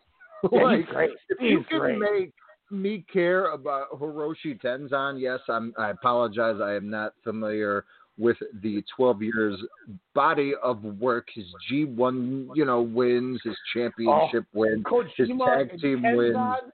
From two, February 2002 is a must-watch match for any pro wrestling fan. Ooh. It was Triple Crown versus IWGP title for title, All Japan versus New Japan titles.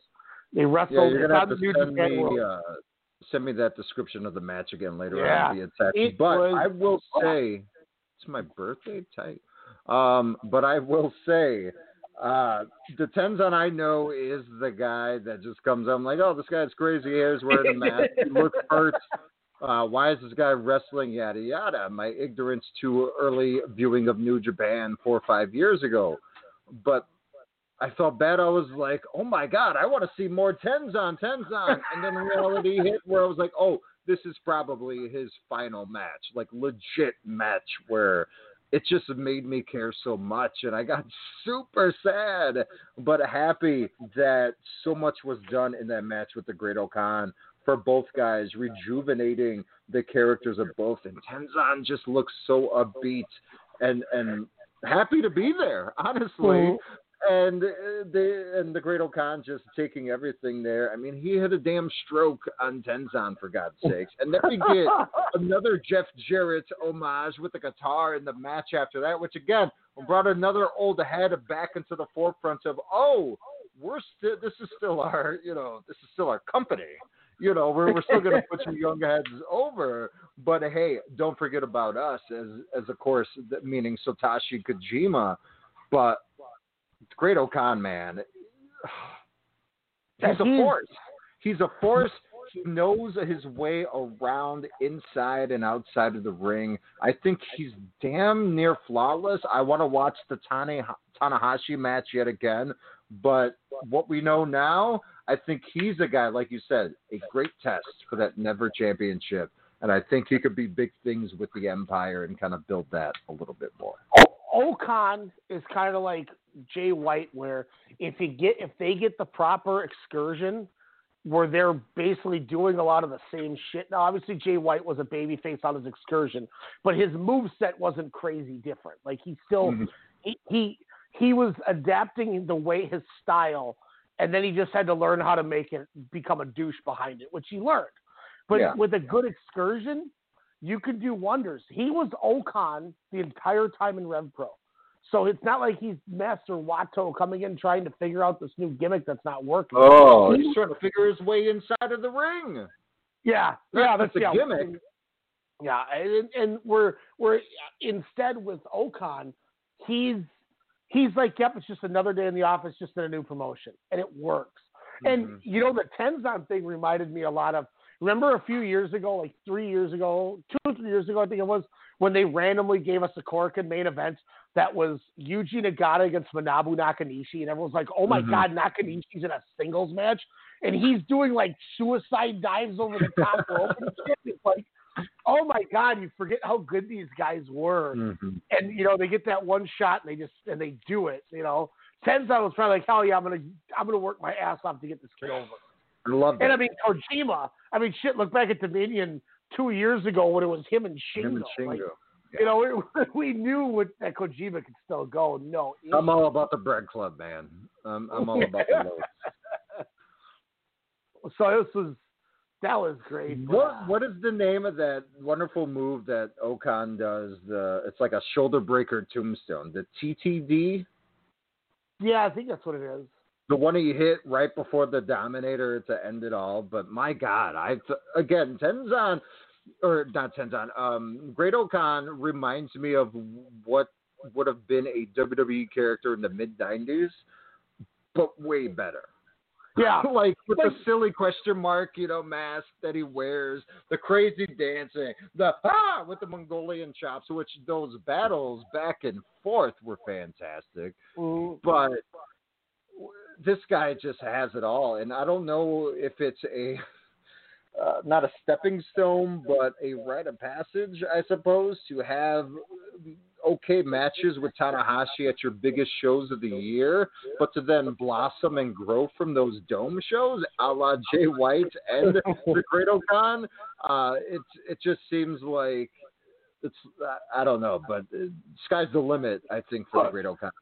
Tanahashi handpicked three guys in this last ten years that he wanted to personally work at the Dome. Damn, and he made him stars. Jay White, Kazuchika Okada, and now Great O-Khan. And Chris Jericho. but hey, that match was awesome, though. Don't get me wrong. Oh, No, yeah. I- Mind you, I, I felt bad because Tanahashi was working his ass off, but Jericho that was like one of that was that was Jericho looked good though too. Like I'm not I'm not discrediting Jericho, but man, Tanahashi had his working boots on that night for sure. Mm-hmm. And Jericho, I, I if I remember right, I, I said Jericho was smart enough where he was able to work a match where when it was his turn, he could keep it in a pace to not burn himself out, and then let Tanahashi do all the hard work.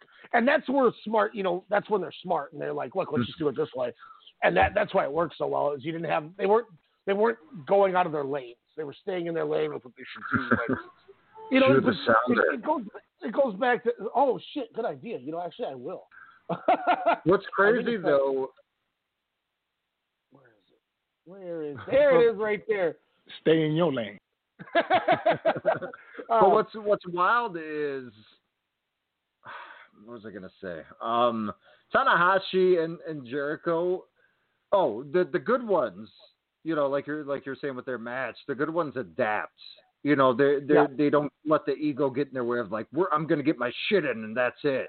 You know, like like some guys where you know Jericho adapted, Tanahashi adapted to Mhm. each of their styles, and and they had a, a damn good dome match. Yeah, it was it was really good. That's that's where like you look at this and it, and you know the other thing, cut, cut, uh, circling back to the second point with the Shingo match where I, where I um, wanted to go was I had asked you maybe maybe a year ago, maybe less, maybe more, I don't remember, but I'd asked you a while ago. I said, can you think of anybody that has as good of cardio as Roderick Strong? And we just kind of were like, mm, I don't know. Shingo Takagi. Like Oh. I cannot believe the. I mean, he, the, thirty minutes into this match and he's not even breathing heavy. and still selling the hell out of his the knee Like- leg. I'm watching this and I'm like, dude, I'm tired. Like I'm sweating watching what you what you guys are doing. And Tanahashi, you could tell is he's slowing down and he's going, okay, we're working really hard. And Shingo's like, oh, just work harder. Like, no, it doesn't work that way. Like, how are you? How are you going harder to make it easier for Tanahashi? It's kind of like Jericho and Tana, where there's Yeah. nothing against Tana, but you know, he's you know, he, you don't do that kind of stuff at the age he is, and he's still doing it for the most part. But my God, Shingo's cardio is like on another level.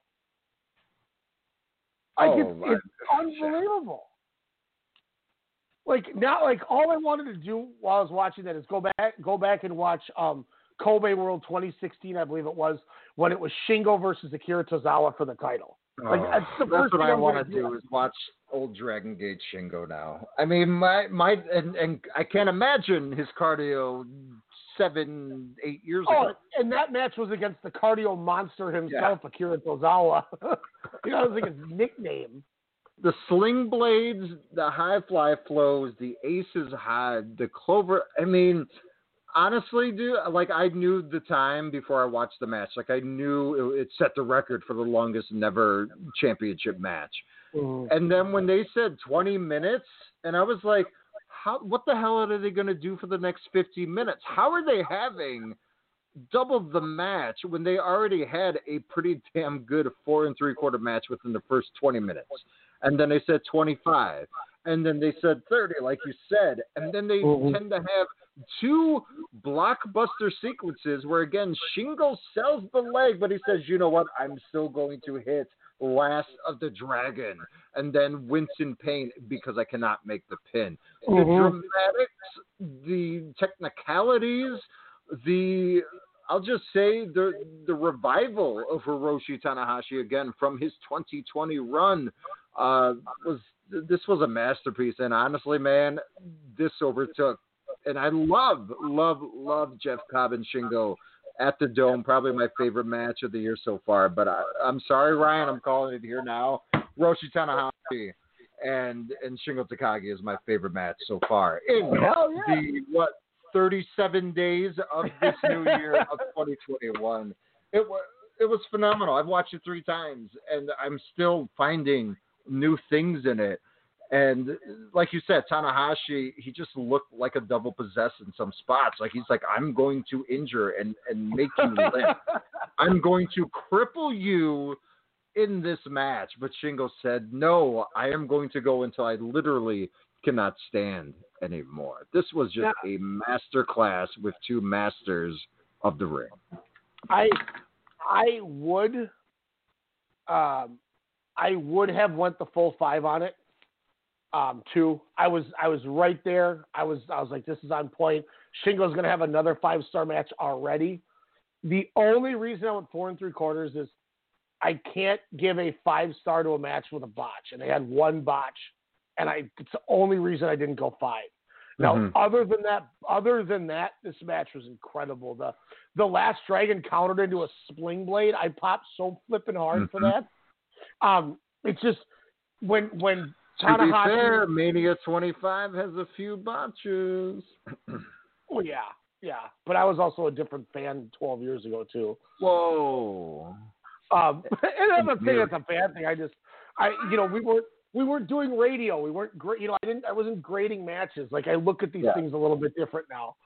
I, you know, that's part of it. But the, you know, Tanahashi shorted that high fly flow that was supposed to go into the last of the dragon. Botched and he dropped him and had to repick him up and they couldn't get the hand situated. And, Mm. I mean, it is what it is. Shit happens. I'm Yeah, not, I'm yeah. not mad at him for it, but I there was no no no hiccups in Cobb Shingo, so that's the only reason I can't give it the same as that. Okay. Fair. But fair. other than that, this match was flipping tremendous. Come on, the I mean, dramatics has got to overtake that. I, I think the other thing too is you know being it was the dome too was made it a little little crazier too for me. And I and like I said, I kind of had a feeling that Tanahashi was going to win, just so they Mhm. could get the get Shingo to the next level because they continuously keep realizing that holy crap, how did we get him away from Dragon Gate? Like they're realizing how great he is week after week. I'm happy we're we're able to see it. I'm happy Yeah. so so Yeah. much we're able to see Oh that. God, when he showed He's- up, I he's changing it. When when he came out in that fall, uh, was it 2018? He came back or came oh, I to lost New shit. and for for him to be in the juniors, and you know, we're like, why is he a junior to elevate that level?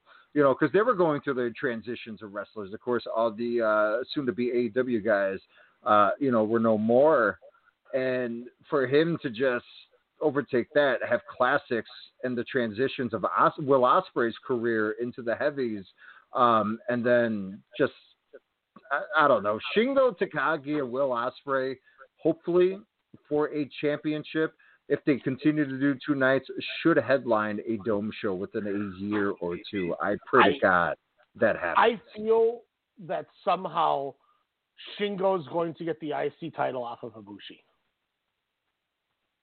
I'm fine with that. I, Give me that. I don't know. I don't know how they get there or when or why they get to that. But if they're going to split them up, that's the the reason I can see him throwing the taunting at Shingo. Hmm. Be, and and then you still have Ospreay, who's already you know called out Ibushi, so that's still a thing. Um, and I still, you know, you asked, you know, what do we do next? I still think Okada's going to end up beating Evil, and it's going to lead to Ibushi getting a big win over Okada at like Dominion or something. Whoa. Just because then you got because you got at some point you got to get Okada back in the title picture. So this is all leading to champion versus champion, January fifth, twenty twenty two. The Golden Star himself, Kota Ibushi, defending the IWGP Heavyweight Championship against your AAA Mega Champion and All Elite Wrestling Heavyweight Champion, one half also of the Golden Lovers, the man with the plan from DDT with the green trunks, the cleaner, Kenny Omega. Is that what you're saying that we're building to to 2022. Yes, but what I'm saying is, depending if shit clears up before the summer, that may be the rematch to Omega Ibushi at Madison Square Garden. Ooh, or yeah, Omega yeah. Ibushi is going to be the rematch at Madison Square Garden. But I, I do think we're going to get a, uh, a match at MSG and at the Dome. It's just a matter of which one gets to do it first. We're going to New York for that, right? Yeah, oh, hell yeah, yeah. There's there's no like there's no going around that one for sure. but it's No, you know I, I thought this was a good show. I, I Yeah, thought this was. was fun. And and to be honest, I'm I'm gonna say this, dude, and you're gonna hate me because I know you hate uh, hardcore matches. But you got to give it up for Will Ospreay and Satoshi Kojima. They utilized every weapon. It just wasn't out of you know uh, gratuitous reasons to be like, hey, we're gonna throw you know this on you or throw you through a ladder or a table. Everything you're. I forgot about the ladder until frickin' Kojima gives him a clubbing lariat. to yeah, the, the of lariat off the top. off of the top. Let me say this real quick. through the ladder. Before My God. We, before we Uh-huh. get into this, let me say one more thing about the Shingo match, then we can move on. I just I I have, I just want to say one more thing on the Shingo match, and then we'll stop. I'll leave it alone. If if you haven't seen Shingo the last ten years of his in Dragon Gate, and you love what you see in New Japan, go back and watch Shingo stuff from Dragon Gate, from the Monster Express stuff to Mad Blankey to Antias to Berserk, you know, all of his stuff that he's done over the last 10 years. Pretty much everything, especially Alex, after what we saw in Dragon Gate USA at the end of 2009 there. That, that 10 years or 8 years before he jumped ship, it, watch that. And when you're done with it, Uh-huh. when you're done, you know, picking and choosing, and I'll even try to go by and find some stuff that I can, you know, send to Is you he and the face Twitter. of Dragon Gate of that decade, or I don't know if he's the face of it per se. is it but- Tozawa? Is it Doi? Who who would be the guy then? Yamato maybe uh, could Yamato, definitely yeah. be one. Shingo, um, like at the end of the day, Shingo. There's a reason why I popped so hard when Shingo joined. Shingo's Mm-hmm. gonna fall into that group with Tomohiro Ishii with me as two of the greatest wrestlers I've ever seen in my life. Whoa! Like when when we were at, when we were at that show, I was screaming for him to kill Dragon Kid in front of us. like I I I almost cried shaking Shingo's hand four flipping times. Like this Oh, is why in 2009 I was that excited for Shingo, and he hadn't even gotten to the levels he's gotten to now. no. Um, I mean, He like I said, Like his I said, match- he reminded me so much of Taz. Not even with the ring attire, Mhm. but just what he does in the ring with the suplexes, and he doesn't even do those anymore. The I- suplex I mean, game. you go back and watch his his open uh, open the Dream Gate match with uh, Masaaki Mochizuki. Ooh. Um, you know his match with Tozawa. Like How many headbutts were in that match? Over under five. I think it was over. I don't remember exactly. But it's it's one of those things where like you see it with Ishii now. Um, oh yeah. But he's in that group with Ishii with me. His is he's one of the greatest wrestlers I've ever seen that'll never get the due that he deserves. It's just kind of what I mean. he Like has the credit. I mean, he, he has the respect. I mean, I, I Yeah. think Shingo is gaining that for sure. But I think yeah, I think Shingo will get the championship obviously before Ishii does. well, yeah, Ishii will never win the title. He will never win the title. He will. I don't think he'll ever win the IC title either. And that just is what it is with him. That's just that's his role. And I don't think he cares. You know, it sucks to say, but it's it is what it is. Yeah. Um, you know, if he if they had any plans for that, when he beat um, Okada in the G1, he didn't even get a rematch for the title. really? Yeah, and you know, part of it is all their stablemates. That's why they didn't do it. I get that, but if you really wanted to do something with with Ishii, you could have. You know, he's he's his his job is to stay relevant enough to to get those big wins when they're needed. Like when he beat Jay White to stop him from winning the G1. Mm-hmm. Like that's that's the reason you keep Ishii elevate relevant is so you always have him where he can at any time play spoiler in a tournament.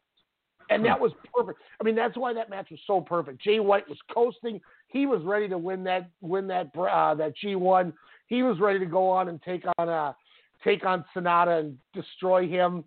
and then here comes big bad Tommy Ishii dropping that brainbuster and winning. and I'll I'll I'll never forget that with that match. So that's just, that's what it is with with with Ishii. I think. Love it, love it. I just, oh yeah. I, I'm just saying, man. Shingo is just now you're starting to get to see it, and that's what makes me happy because now I can talk to you more about Shingo. Like oh. you're you're you're going, okay, yep, this is this dude's rules. This guy's great. It's like yes, yes. You know, it's it's like when you started watching Dragon Gate Noah with me. I'm like, yes, yes, we're gonna Yeah. get top. You know, and and it's just the nature of the beast. You know, you got into Puro with me. You know, what seven eight years ago or something, six seven years ago, and it's just you know, there's only so much you can watch until you're able to start consuming more because you're accustomed to it. And it's just Mhm. you're you're in that perfect spot now where you you fell in when these other companies started having these great runs. Yeah. Like like when you text me, oh man, I'm getting into the Julia Hanakamura stuff and stardom because you're starting to get to stardom now. Like, yeah. Dude, what was up with that? That was a brawl like no other. Just watching the lead up, and then th- before the bell even rang, charging at each other, and, then I got sad, but then I was like, no, this is great. This Well, is wrestling. This you is got to see in the lead up mark. Like I when they love were at it. Shinkiba, uh, at the Shinkiba first ring, they they went to the parking lot. Mhm. Like, it was awesome. So Yeah. like you know, so that's why it's just you know I, that was the last thing I want to say about Shingo is I can't wait for you to start getting to be able to check out some of these old Shingo matches and know things and be like, oh my yeah, ah, you're gonna you're gonna flip and love it, man. You're gonna flip and love it. Do you think Oh. Apollo Crews texts Shingo Takagi like every once in a while? Like Yeah, good shit, bro. I, bring me with you. We should have stayed. I should have never left. um, look, Alex, I went four and a quarter on Ospreay and Kojima. Oh, thank God. I was Yeah. really thinking you were going to go like, oh, it was like two stars. No, because unlike, unlike Roman and Owens, where it was just you're do, you just do things to take a big bump. Everything made sense. There was a reason they did this, and they told the story behind that, and Yeah. Oh, it was awesome. It was really good. And like you said, they did the old thing that that companies just seem to forget to do. They made you forget about that ladder. and then Ospreay, who just miraculously is able to not even look where he's going and land there. You know, Beautiful. and perfectly. Like he couldn't have landed any more perfect. So I, yeah, I loved it. And now, you know, rant away like you were going to rant. I didn't. That's the only reason I just wanted to, to bring up that Shingo thing. But man, take it off with this. Like I'm telling you. Dude, For it's it. crazy that I put up my notes another show stealer for Kojima, and, I'm, and then I just read that and I was like, Kojima's been doing this for like 25 years, bro. Like, what what, what am I talking about? I- don't know. I what not concerned to me, but I popped when Will Ospreay, you know, the the last sequence there where he like ducks the Kozularia from Kojima? Perfectly picks up the chair as he's sliding, throws it at Kojima, does the hidden blade hard, and then pimp slaps the shit out of Kojima in the back of the head the second time into a beautifully executed Stormbreaker. smoked him. That that hidden blade, he smoked him. And I was like, Kojima was like, "Thank you." you know, he, it was like, "This is what I wanted." You know, like, but it was just And the camera. It was art. Don't forget like, about the camera, Why too. Like- wrestling is art. Is The- matches the, the like camera, that. the guy's on the apron, gets the hidden blade, and Kojima just lands with his eyes closed and he's just staring Mhm. at the camera. Oh. Like that camera work was so perfect, and it made it look like he murdered him. Mm-hmm. Cringed with the Oh, with both those shots. it was so, oh, it, it seemed so stiff. Ospreay doing that running power bomb. Kojima just murdered through that table. I mean, uh, again, you could every sequence of, of move sets were done by both men, but but the the big thing was the heart, the will, the determination to try to beat the shit until out of your opponent until the other guy cannot stand. And it took two hidden blades and a Stormbreaker to take out an old head like Kojima. But my God, I even stood up and clapped, and I was like, I want to watch that match over and over and over. Where Ryan, this is now my second favorite match of 20. Wow, wow. This was just so good. five star, seven star, four and a half stars. It doesn't matter. What matters to me is the story, and of course, what happens in and outside of the ring. But this was just a perfect match. I didn't see a botch like in a Tana and Shingo match. It's hard to do that in a hardcore match. We've seen it done numerous, hell, hundreds of times. But these two guys was just perfect in just saying, I'm going to make the other guy not breathe anymore. I'm going to make these people gasp on what I'm going to do to my opponent. And this dude was over 50 years old, making other people that are wrestling at Tropicana Field in Tampa uh, just fe- should feel ashamed on what this guy did with one William Ospreay. This was just a damn fantastic match. The final, uh, this this whole show was an awesome watch because of what they're planting for the you know other 19 new beginning shows. But the the three the, the last three matches, man, I I just loved, and I didn't expect to love the middle two, but th- this was just awesome, and just reminded me again why I love love love not only Julia, but New Japan and, and this is this is exactly when New Japan isn't doing this is this is why I was so opposed to the second half of 2020 for New Japan. Is New Japan was not doing New Japan. They were doing goofy shit that they don't do. When they just do New Japan, it's it's great. Just they're trying to just, get that Roku channel money. Oh, that's why. Stick to what you're good at. Like I'm intrigued to see what happens with. I like. I hope Naito and Honma get a singles match. I'm down for that. Home mode again. I, yeah, I loved it. I loved every little thing except Master Wato because the guy cannot perform the easiest of moves. He may. I'm not even going to say what I was going to say, but he he cannot hit anyone. No. He cannot fake hit anyone. He cannot find his placement in or around the ring. Hell, he can't even get his tag rope correctly with his other partners there, and SHO's just shaking his head like, "Why am I in the ring with this guy?" But my God, Master Wato, you need to go on three more excursions. Look, I'll, I'll say this. I don't know if this is what you're thinking, but this is what I'm thinking. I, I feel like I when I watch Master Feel Wato, it's, it's the same way I feel about watching Nia Jax. Somebody's gonna get hurt in there because he just doesn't know what he's doing, Yeah. and I'm like, he's gonna hurt somebody. Like that's what I mean by it. Like, I, like, I'm not trying to like throw shade at the dude. Like it is what it is. He is he's cheeks, but like somebody's gonna get hurt in that ring with that dude. Oh, I'm God, sorry. I'm sorry. I was just thinking about Shingo selling that leg again. Oh, he I'm gonna get you some of these matches to watch, so man. Oh, it's so good. So good. I'm gonna get you some of these matches so you can you can oh god, Doug Flutie's the twenty four seven champion? Yeah. Oh cool, okay. Yeah, Flutie Flakes. like? Yeah, great. Um, do you by chance, uh, before we get off the air here, have that um, back to Budokan card? Uh, no, I was trying to find it earlier, but all I could find was the Budokan Dream Theater. What? That's a song by Mr. Big. Back to Budokan. That's tight.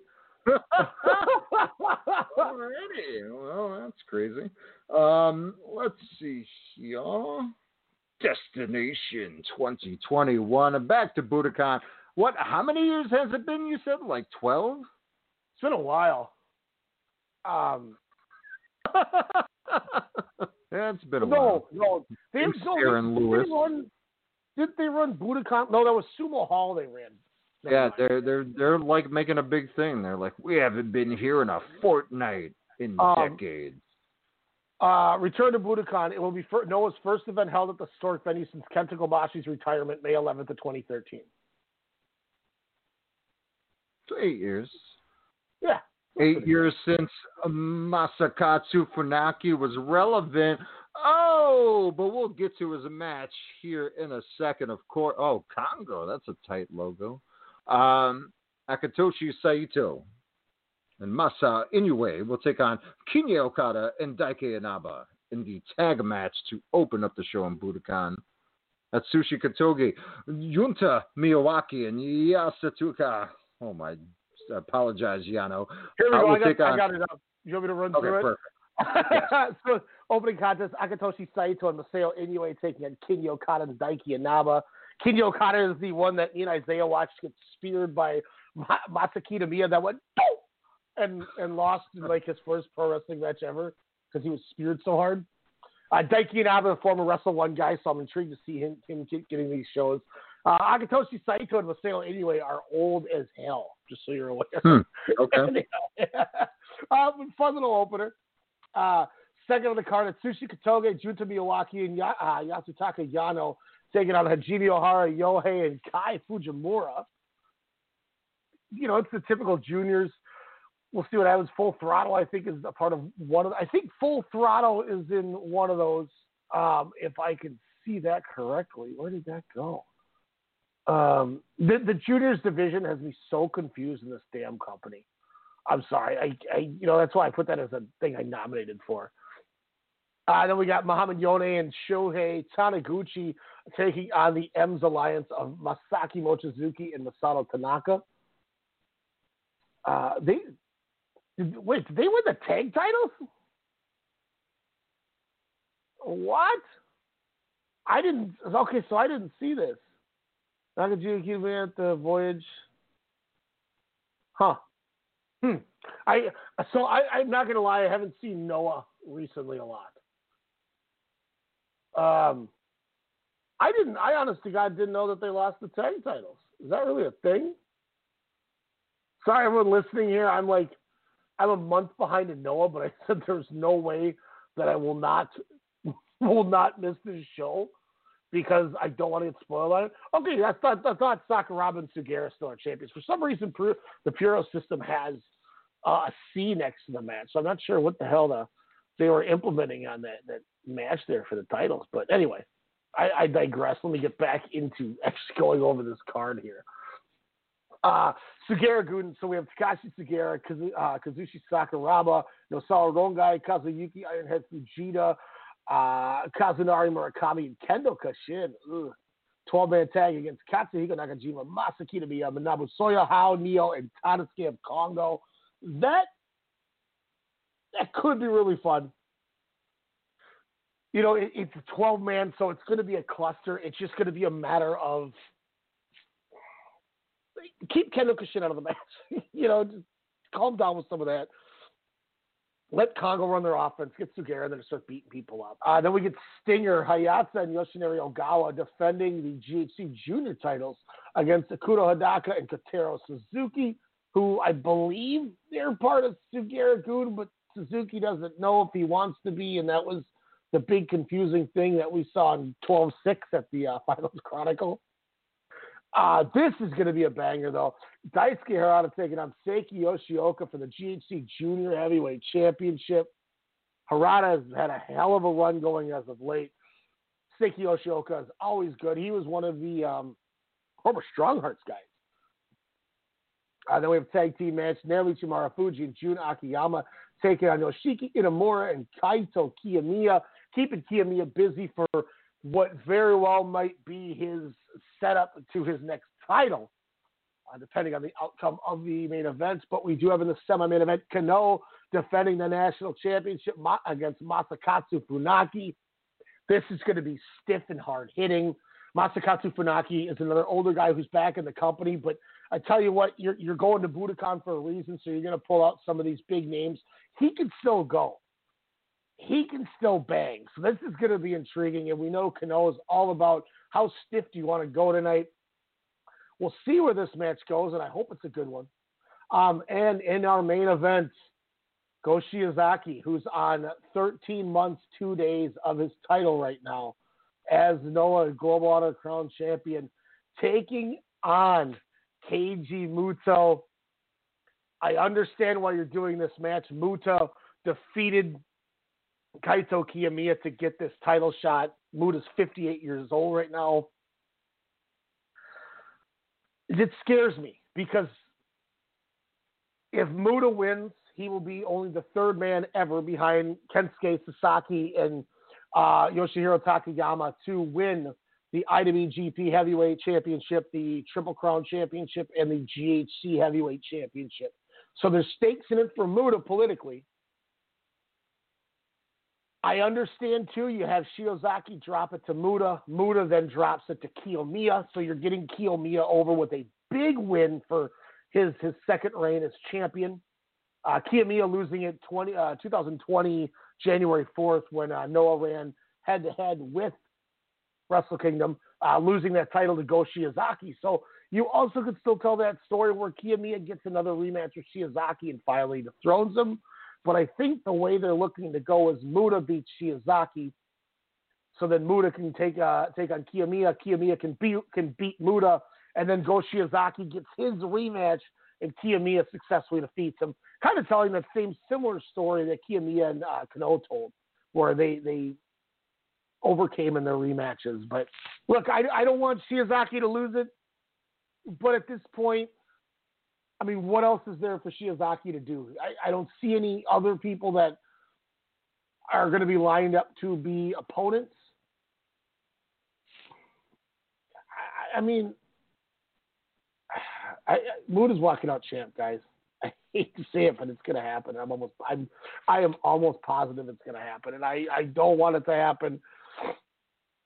Uh, but this show next Friday, um, back to Budokan. Um, it's going to be you, will be able to see it. Um, says the event has some restrictions and attendance following the declaration of state of emergency in Japan. The event, the event will air live on ABEMA online linear television service and CyberFight streaming service Wrestle Universe, and also as a pay per view on Fight TV. So there's going to be multiple outlets on how to watch it. Um, if you don't have Wrestle Universe, uh, ABEMA.tv is free, so you can watch it on any server you have going, which is nice. Um, also, you know, Wrestle Universe, if you have that, that is the same service that has DDT.